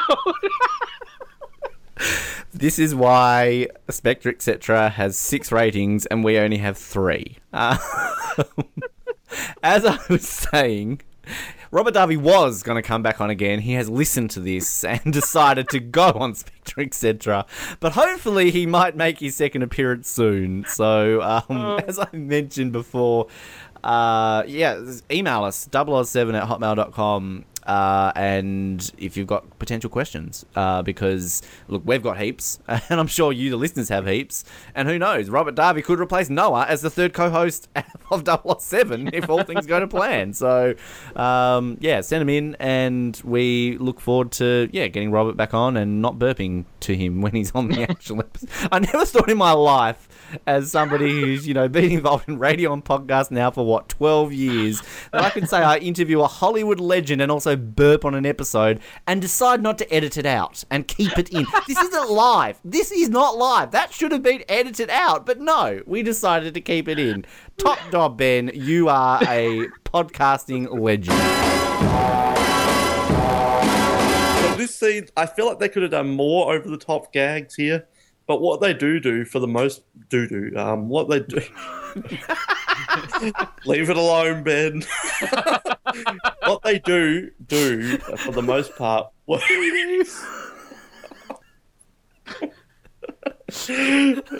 most, oh my god, this is how far we've come. For the most part, it works. Um, what was that? You- ben just snorted up a bunch of coke to understand the. He's joining the party. I have tears rolling down my face.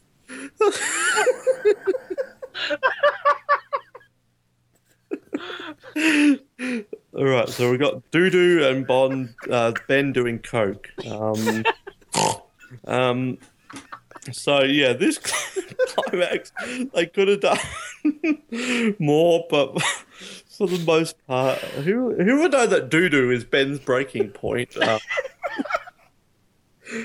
right, focus, focus.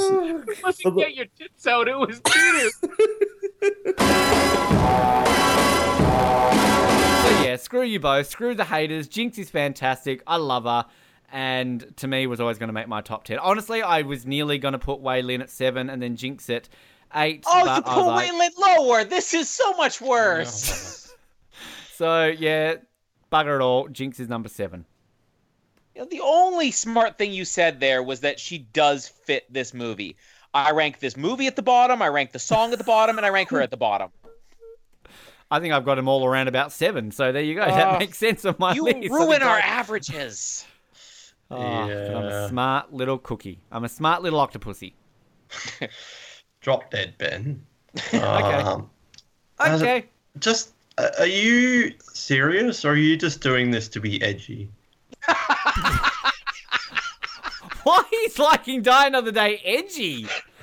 like Diamonds Are Forever maybe is a bit edgy. Like no one I've been watching in the last week a lot of these Bond podcasts that we follow are all like, oh, in the lead up to No Time to Die, we're gonna rank our Bond films again. Literally every single one has Die Another Day at like last or second last. Like no one's edgy. Everyone hates Die. There's not a single person on this planet besides me and Peter Travers who likes Die Another Day. That It's should edgy. tell you something, you idiot. You're not helping your case. But I, I stand by my stupid opinions. And for that, and for all of you, you can get fucked. I'm playing this for a third time this episode.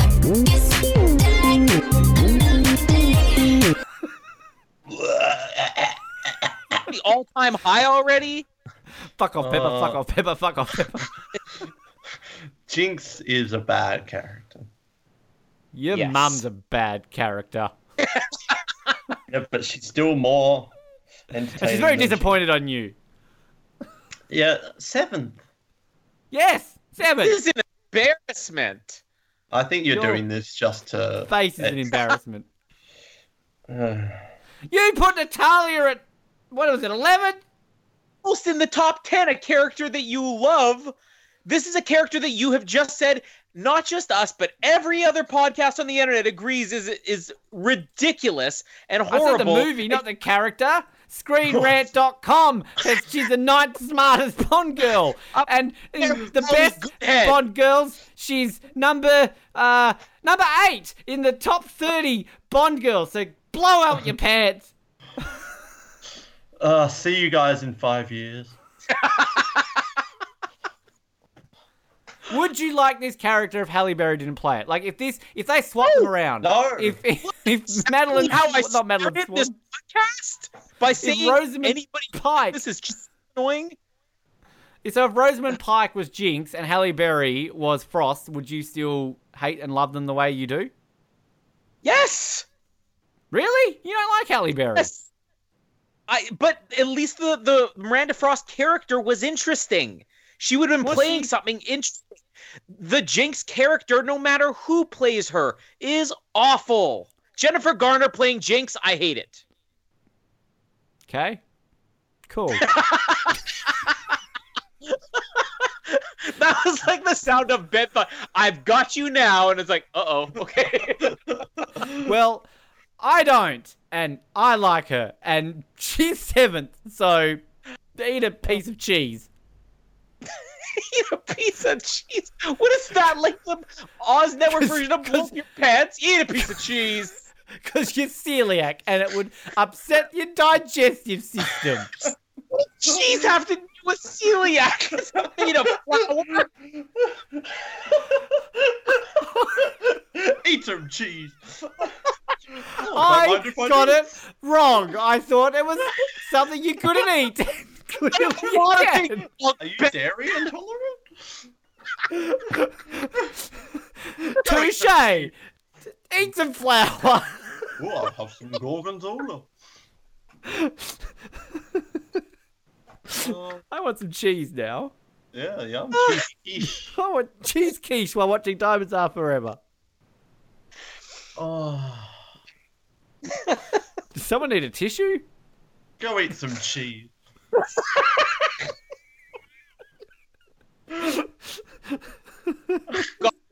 Our episode. Didn't know I that need was to retire. college. I I need to retire. yes, do. Ben, quit while you're behind. Oh, let's be honest. I've been listening to too much of our old episodes, and apparently I'm buying into the bullshit of Ben Waterworth. So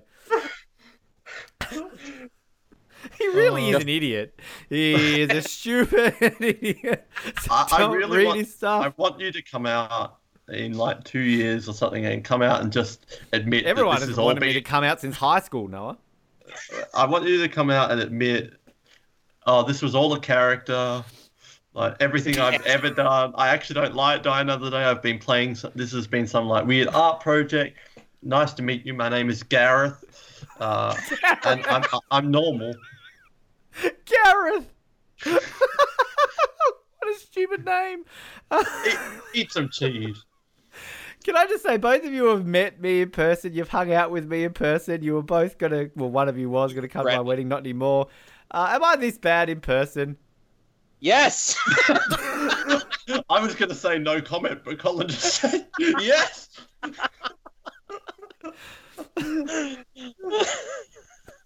I think you do it to yourself because you even said in the message before yesterday, "Oh yeah, I'm gonna get torn apart on this episode." You Yeah. know, Well, because okay, in all seriousness, all right, I, I I understand why you laugh at my opinions, but I am at least proud enough as an idiot to admit that I like things that other people don't, and it's not me being edgy.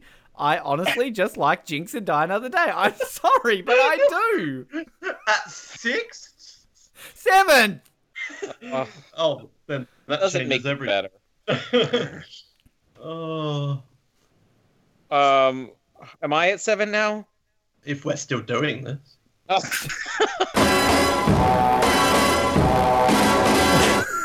I think when we watch Octopussy as a whole, and we can rely more on just than just the best of. I'm glad the best of bumped him up a little bit. Octopussy's whole. Yes, Octopussy's whole. That's the name of the episode. oh no!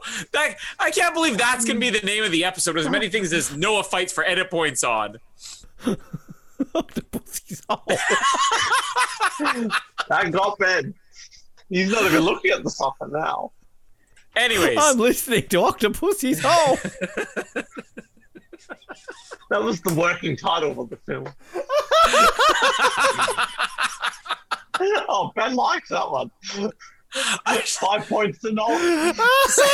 Sorry, was that the video you showed me during our last rankings? Octopussy's hole. Who would have ever thought that's what killed Ben Wallace?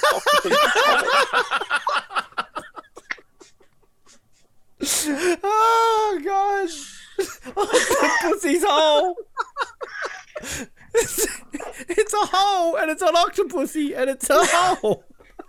and I'm the drunk one. oh, we need to stop this episode. I'm getting too horny. Um. Anyways.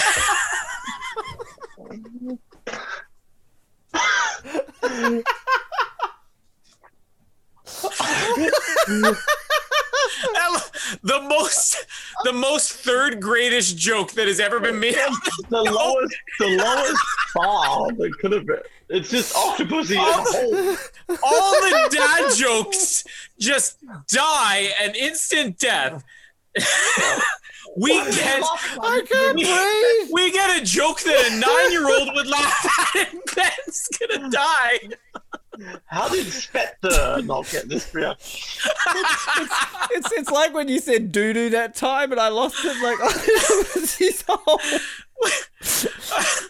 Can- Oh, I- it's God. too bad we don't do reverse. Something. If we can do reverse editing, can we just have that laughter coming up after the Spectre joke? Spectre. I'm not doing that much editing. Look at the amount of notes I've got to edit. I'm not doing that. Anyways, Octopussy's hole is what broke Ben How how is this episode? Like the octopus is not even on this episode. Octopussy's hole. Oh god. anyways. General Orlov, Oh, number God. three. General Orlov, number three, because of Octopussy's hole. Oh my god. Uh, yeah. I mean, unlike some people, I did my homework and I watched the best of. I, I, I know how he died. Uh,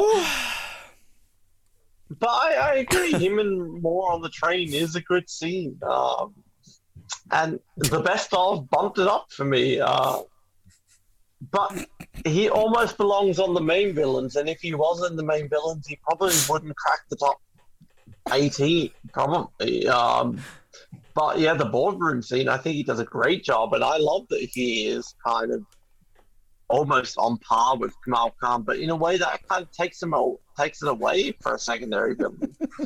He's almost too prominent. He's still giggling. It's.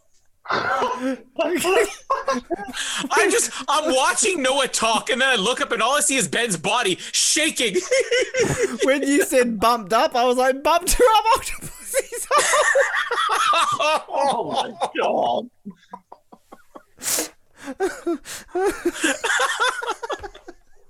we, we've had some low jokes in uh, 007, but Bumper Up Dr. Woozy's Hole is probably our lowest moment.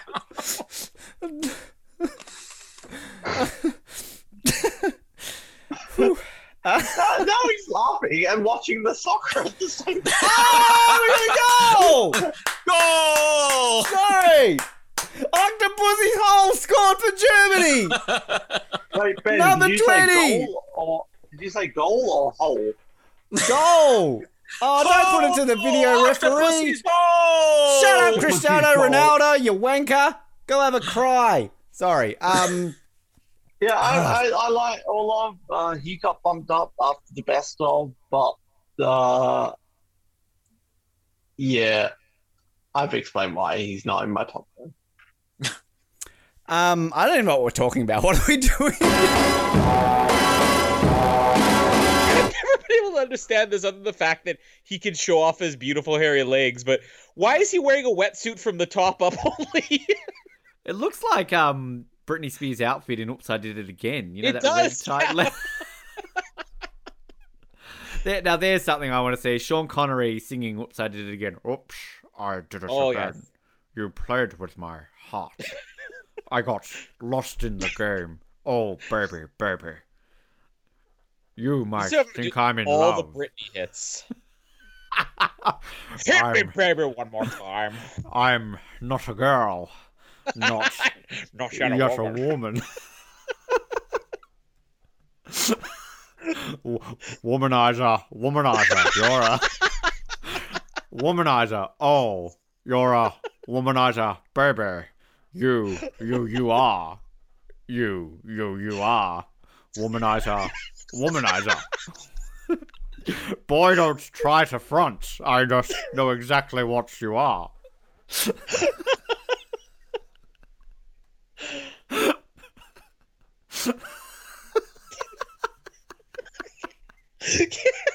Connor, he can do anything. From from the taste of your lips, I'm on a ride. You're toxic. I'm slipping under. With a with a taste of a poison paradise, I'm addicted to you. Don't you know that you're toxic? I'm a slave for you. can't hold it. I can't control it. Get it, get it, get it. Oh, get it, get it, get it. Oh. I'm a slave for you.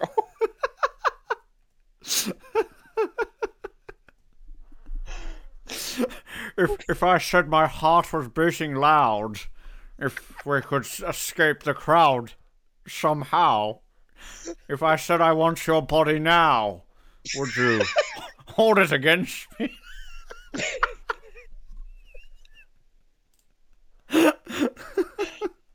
Sometimes I run. Sometimes, I, sometimes I'm scared of you. All I really want is to hold you tight.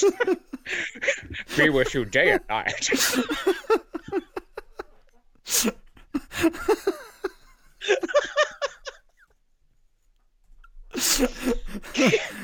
Every every ever- time I try to fall, I, without my wings, I feel so small. I guess I need you, baby.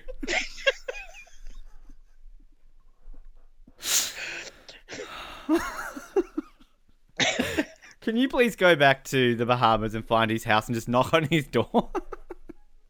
Excuse me, Sean. Um, can you read the following? Baby, one more time. What? I'm stronger than yesterday. now, it's not, I can't remember it. Now is nothing but a mile away. My loneliness, it's killing me. No more. Ah, ah. Oh, yeah. It's Brittany, bitch. give me, give me more. Give me more. Give me more. Give me, give me more. Give me more. This is also showing us that the lyrics of Britney Spears songs aren't that in depth. Uh, I used to think. Okay, now here, here's my question. Getting back on track with the movie here for a second. Is that, is, is that the name of our episode? Oops, Sean did it again.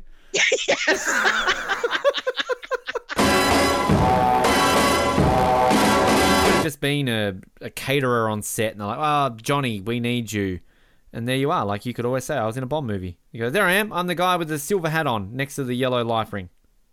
Yeah, you know, we will even sign a photo of Yeah. Silver Guy next to the yellow life ring, signed by either Ben Waterworth or Colin Hildy. Absolutely.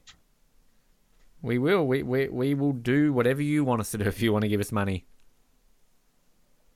We will even do Barbara Bach. Okay. Uh, wow, that um. Better ask Ringo first. I'm not sure how he'll feel about that. Jamie and Mallory might also have something to say about it, but bugger it. If we're getting money, they'll understand. Exactly. It's for a good cause. It's for a great cause. I feel like one of those ads where it's kind of like, are you sad of little kids starving in Africa? Then all you need to do is make us do Barbara Bach, and we will save little Frank in Sierra Leone from starving. Frank is his name. I was gonna go with like an African sounding name, but you'd say I was racist, so I just went with Frank. Frank. Whatever Sierra Leonean is for Frank. By doing Barbara Bach, you will be saving the lives of some young innocent child. For only two dollars a day, you can you can do Barbara Bach.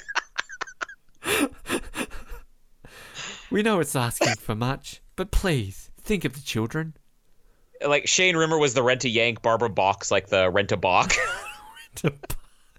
There's the episode title. Rent a Bach. Rent a Bach. Better than stiff biscuits. I love that we, you know, we come up with the episode titles after the fact. Usually, I wonder, like the people who actually listen to this, if they they're just like, I got to get through this two and a half hours. What is rent a Bach? And then they hear it, they're like, Ah, I get it now. One eight hundred rent a bark. Rent a bark Bach. Rent a Rent a Bach Bach. Rent your bark bark now. Yeah. What was that jingle we were singing off the air? Wait, plug it in, plug it in. Rent a Bach, rent a. Bach.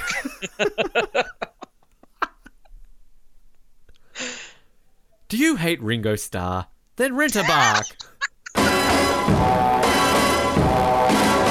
it's it's like the I don't know the the Romania of James Bond movies. Like people know Romania exists, right? Like Romania is there in Europe. It's a sure it's a great country, but like average conversation during the day. Like you're around the water cooler and you're like, "Hey Frank, let's talk about our favorite countries. Like how great's France? How great's you know England? Oh, they're great. Like you're never gonna go like, oh, how great's Romania? Like it's just it's kind of there. Whereas it's like James Bond movie, like oh how great is Diamonds Are Forever. Okay, no one's saying that. How great is Goldfinger? How great is Goldeneye? How great's Skyfall? No one's ever like oh how great's Octopussy, except if you're Rossi apparently. Um, so and I kind of I kind of feel like that's like the opening sequence of Octopussy. Like you've got a great sequence with a plane flying through a building. I still didn't I make the argument that all those people died or he killed all those people in there. I can't remember the argument we had at the beginning of that episode. Whatever. Uh, but the point is, it's just there. All right. I remember it for the plane. Um, sorry to all our Romanian listeners out there. Wasn't one of our Oswits Romanian? yeah, Alina, she did. She did the original 007 logo. Shit. she she's the one responsible for the picture of us as James Bond as our cover photo. Wow. Ben, you have a short memory. Um, hello, Alina. I think she just got married recently. Congratulations, Alina. I'm sure you're happy. Uh, She was she was the she was the Romanian of the Oz list. She's there. You know what? I you know what I'm going to do right now? I'm going to put my screen on screen share and I'm going to show you porn. So you have to you have to deal with it. Oh, we don't need. How do I do it? How do I do this? Wait, wait, wait. Your porn is just Noah drinking beer. What is this? How do I share my screen? You are going to watch porn for the first time in your life. No. Edit point. I'm sick, I'm sick of this shit. I'm annoyed. I'm annoyed at this. Keep talking. I, I'm just gonna finish here. Uh, Plenty Jill has maybe two minutes of screen time, maybe four lines Oh, in the movie. finish. Verity might have more dialogue than Plenty has. Uh, and we're not Why including Verity, Verity not on just- this list? Not just because it's Madonna, because if anybody was playing that. Uh, and the other thing I'm going to say is there's one character that is a random cameo in here, which has already been brought up once, which I'm going to rank slightly higher. Just oh, You watch this, Colin Hilding. You watch this. Oh, at a point. at a point. You watch this. That's it. I'm out. Oh my god. You just killed Colin Hilding. I just killed Colin Hilding. Colin just Colin just watched porn for the first time in his life. Tick it off the bucket list. Oh Is it safe? Is it safe? you need to tell. no- You need to. You need, you need to tell you need to tell your wife that you just watched porn for the first time and you will be having another child in the next nine months.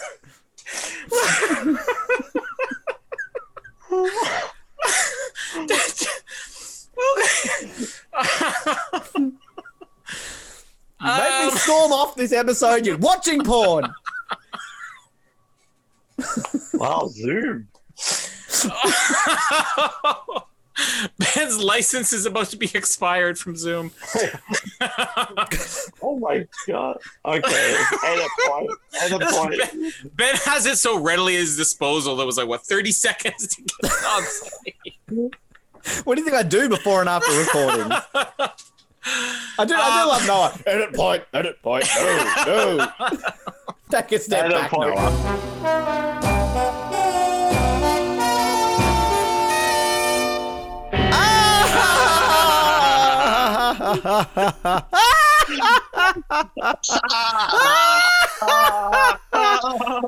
Remember that time I said we were Take comedic easy, geniuses? guys. I, I, I agree. We are comedic geniuses. Um, now, before we look ahead to the next hundred, if we last that long, because we probably wouldn't have had another Bond film before then, I, I did think it was appropriate on our 100th episode to also uh, go over some other memories, and that includes the in jokes. Shall we? Shall we go over these? Shall we? This may take some time. Starting off with the OG and the best. Oh, remember that time we played that like a hundred times in an episode? No. I do. Um, all right, let's let's try this out. First of all, uh, Noah, what do you think of this episode in general? Oh, it's pretty gay. Fair enough. Okay. Um, also, when it comes to certain opinions on what you thought about all of us three uh, bonding together, what would what would you like to say? I want you to take a step back. You take a step back. I don't believe that. Um, just want to check in with myself. What is the story about the size of my manhood? I have a large penis. That's true. Um, Colin, what did you think of that clip? No, no, no, no, no, no, no. I don't care. Noah, what did you think of that clip? No. Well, some of us don't agree. Uh, Pierce, what are you thinking right now? Shirley Bassey. I like her too. Uh, Pierce, would you ever want to come with this episode again? I don't want to have to do this ever again. Really. Okay. Pierce, what's that? What was that ding sound? I don't know what that ding sound is either. Pierce, You still there? Are you awake? Wake up. we are awake. Um, what do you get if you get through all these clips? You also get a can of slam. A can of slam. Um, w- who would be a good James Bond? Fran, what do you say? Bond. James Bond. I agree. Um, Colin, what do you think of Fran Dresser? Ugh. She's not that bad. Um, I'm trying to look at the list here. Oh, this is here's another one. Noah, what do you think of me? I'm kind of envious of Ben. I'm glad you're envious of me. Colin, what do you think of the best James Bond movie, or at least in the top five? I'm so in love with Die Another Day. it is a great movie. I agree. I'm in love with it too. Oh, what do you think of Tiffany Case? Tiffany Case is probably one of the strongest Bond girls. I agree. um, what do you actually think of Diamonds Are Forever? When I first saw Diamonds Are Forever, I appreciate a lot more than when I had watched all the other Bond movies. I agree. Um, anything else that's going on here? I'm so lost. many, so many clips. Um, yeah. Anyway, I've lost. I've lost Um, the yeah. mojo. oh, hang on, hang on, Noah. How are you feeling right now? I'm very wet right now. Better grab a towel. Uh, oh, and one more time for good measure. Oh, what a song! What a song! Uh, so, uh, do you think we're gonna last? well, that's to it for us today. yeah, we have been cancelled. There it is. Um, in all seriousness, any any final thoughts on 007 as we cancel ourselves after 100 episodes? Do okay, here we go. Do you think are we going to be coming back for episode 200? Because I don't. Let's not do an ep- a best of 150. I mean, come on, we're not that up ourselves, are we? Or are we? I don't know. Colin can decide. He's old, so. I was going to say it depends if I've lived that long. Um, I, I mean, we, we've got so much material still to go. You know, we uh, we we finished the movie recaps, and I think the original plan was, you know, season two is going to be rankings, and 50 episodes later, we're still barely scratching the surface of rankings. Uh, there's so many other rankings we could do. Commentaries. You know, we're coming to the end of the uh, the the official Eon commentaries, but that doesn't mean we can't do commentaries on Casino Royale 67. well, that's what we wanted to do, wasn't it? That's why we started that, doing that was the commentaries. birth of commentaries was the idea of that so that will probably be our final one uh, there, there's tons of other people we can interview and we've got lots of material lots of gas left in the tank so we'll hit 100 i just don't believe noah will Yeah. I don't think we'll make 200, but it's been fun. Um, uh, I, I will say this: if No Time to Die comes out, then I'm willing to push for 200. But before then, uh, if that film never comes out, then I'm not sure we'll Oh. get to 200. I- i- Is that like a threat towards Eon Productions? Listen, if we get No Time to Die, We will We will kill George continue. Lazenby. yes.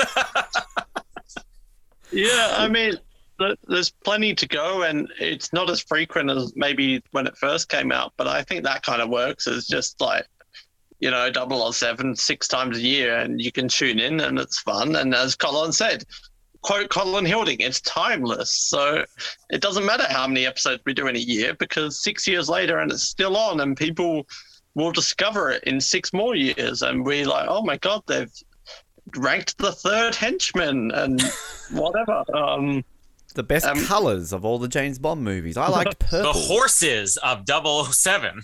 Hey, we've we've already done most of the commentaries. We've done the film recaps, but we can revisit films on anniversaries or whatever. Uh, there's a lot of parody ones we've not done. Um, I think it, we're overdue, and I think we need to make some sort of pact here. We're overdue to get Ben on a book episode. So can we make Yeah. some sort of book? I've been on a book episode. I interviewed Nicholas. I read. I've read three of his books. A Fleming book. Let's Oh. get some sort of Fleming book agreement. Can we like do some sort of Yeah. blood 007 pact? I want a Ben does the books episode. Can we do Well, I- that in our next 100 episodes? I left some blood in Colin's bed, so uh, maybe. sure. All right. I'll, I'll I'll read at least one page before our Ben 200th does the books on 007. Is that is that a pact? Can we? s- sh- As can long as we do the. Be my my next threat. You you want to show pornography because I rank somebody that you don't think I should have ranked at number twelve. Next time you rank something I don't like at number twelve, I'm gonna read you excerpts from a book. I'm gonna make you read it. It's gonna be don't. displayed on my Oh, screen. Ben, read this No! paragraph. No. Um, I as long as we can do the video games episode because I really want to do an episode Oh, yeah. on the Bond video games. That's that's long overdue. If we want to talk about long overdue. Um, I also want to say that when we started, if you had when we started this, if you said we got to 100 episodes, you know, you would have. I mean, six years is decent enough for 100 episodes. I think we got to a thousand episodes of the Oz Network in about four. So clearly, uh, you know, we, we did well there. But I mean, let's be honest. When we started this show, there were six James Bond actors, and all of them were alive. And Daniel Craig was James Bond. Now we're doing this. There are only four alive, and Daniel Craig is still James Bond. So We will keep going till we've killed them all.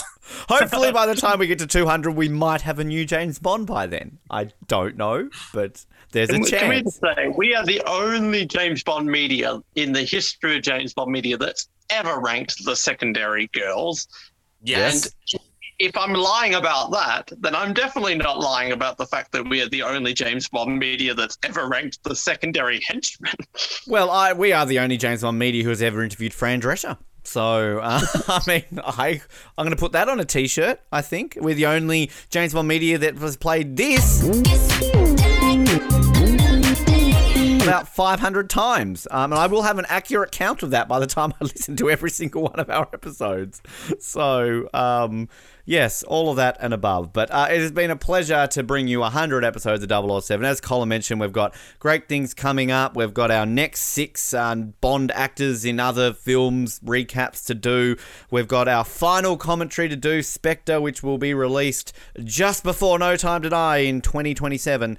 But in all seriousness, hopefully in the next 10 to 20 episodes we will have extensive no time to die coverage. We're going to do what we did with spectre where we kind of do an initial reactions episode which i remember the last time we did that we all got together. I think noah and i you were just you and i had just seen it. We woke colin up super early in the morning you did. Oh, good times. Um, and then in six or so months, when it comes out on Blu-ray or digital download, whatever the kids are doing these days, our full recap. Which I, I'm not even joking when I say that is probably the most excited I will be for an episode in the next six months because it would have been at that point like six years since we did our Spectre recap episode. So uh, that's the bread and butter of this show. So I'm, I think I'm really you're getting No Time to Die first as well. I am. I get it. Uh, Australia gets it September 30 now, so I believe I get it a week before you two. So I'm the Colin Yeah, now. Colin I can.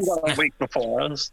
I might have seen it three times before you two have even seen it once. Um, so I'm just going to gloat there. Um, but I want to say, advice for Ben who has to wait a week before he recaps the film. He's gonna forget it all by then. Yeah, I'm old. That's why I have to see it three times. Um, I do want to say seriously, uh, thank you to everyone who has listened to us. We do have Patreon. Remember that. There's all these threats that we've said. If you sign up, I can't even remember anymore. So just, just, I'm not even going to bother anymore. Um, but I want to say thank you to Colin for being here and enjoying these recaps and having sex and babies and Winnipeg and all that kind of stuff. It's great to have you here. And Noah, that's all I've got to say. if you two want to say anything else, that's fine. Whatever. Great. Oh. Don't, don't talk about me. That is where Ben's script says pause for laughter, but there was no laughter. Frank, do your Uh, job. I I will I will say thank you for listening to us, everybody. Thank you to Julian Glover, Nicholas Susik, Anthony Rossi, uh, Rocky. Rocky, Anthony Rocky, VJ Armitage, um, all the guests we've had on over the years, and all the guests that are still to come. And uh, thanks for getting the day right today, Ben. and I will say, because my body is failing on me, so this may be my last episode. Hopefully not. Uh, in all seriousness, I've missed many episodes, uh, but uh, thank you and a props to Ben and Colin because, uh, as most listeners can probably tell or not tell, I don't do shit on this show. I just show up. Uh, but You're the only one who's not done a solo episode, Noah.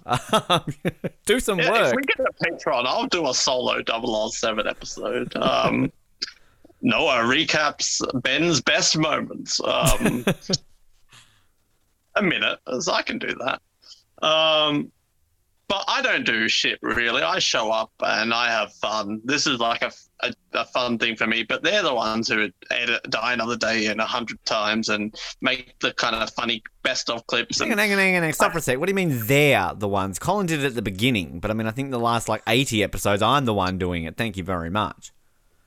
This is what happens when you don't give Ben enough compliments. He starts Yeah, telling you what to say. I get say. offended. I'm the one who plays these clips, and I have to fucking edit it. So you know. That's the reason we don't have a big listenership, though. Ben, when you get a compliment, you just say thank you. Not why did Colin I've never a received one compliment too?" before. I don't know what to do. I'm allowed to give you and Colin a compliment. It doesn't have to be one or the other. It's not an attack. Well, I Uh, don't know. Well, Colin made all those funny clips at the end of the episodes, and He did. He did. That's true. uh, and now he's a bit older. He's lost his dexterity on the keyboard. He's got kids. I understand. Uh, but yeah, they're the ones that keep 007 afloat. I just show up uh, when there's a pandemic. So props to them. Uh, anyone who listens, props to you. And as Colin said, I'm sure new people are discovering the show every day because 007 is timeless. Um, so yeah, I'm looking forward to No Time to Die. At least uh, we can talk about something fresh on James Bond. And here's to another six years. Uh, if I'm an alcoholic now, who knows what will be in six years? So look forward Might to have that. gotten a date by then. They have a date, and uh, Colin will be dead, and maybe Ben will have a job. So we'll see. Maybe. Who knows? Might have um, at least gotten one interview, maybe. I don't know. Um, but from the bottom of my heart, thank you to everyone for tuning in for our first 100 episodes. Here's to another 100 more. We feel like I had some champagne, but whatever. Uh, it wouldn't be a double. It wouldn't be a 007 episode without playing out to this. We're going to play out to Die Another Day. Of course we are. My No, name is Ben no. and analyze our first 100 episodes. And my name is Colin, and it's only a number. Uh, my name is Noah, and this is definitely worse than listening to the Beatles. Uh, blah blah blah blah blah blah blah. Turn it off, Ben.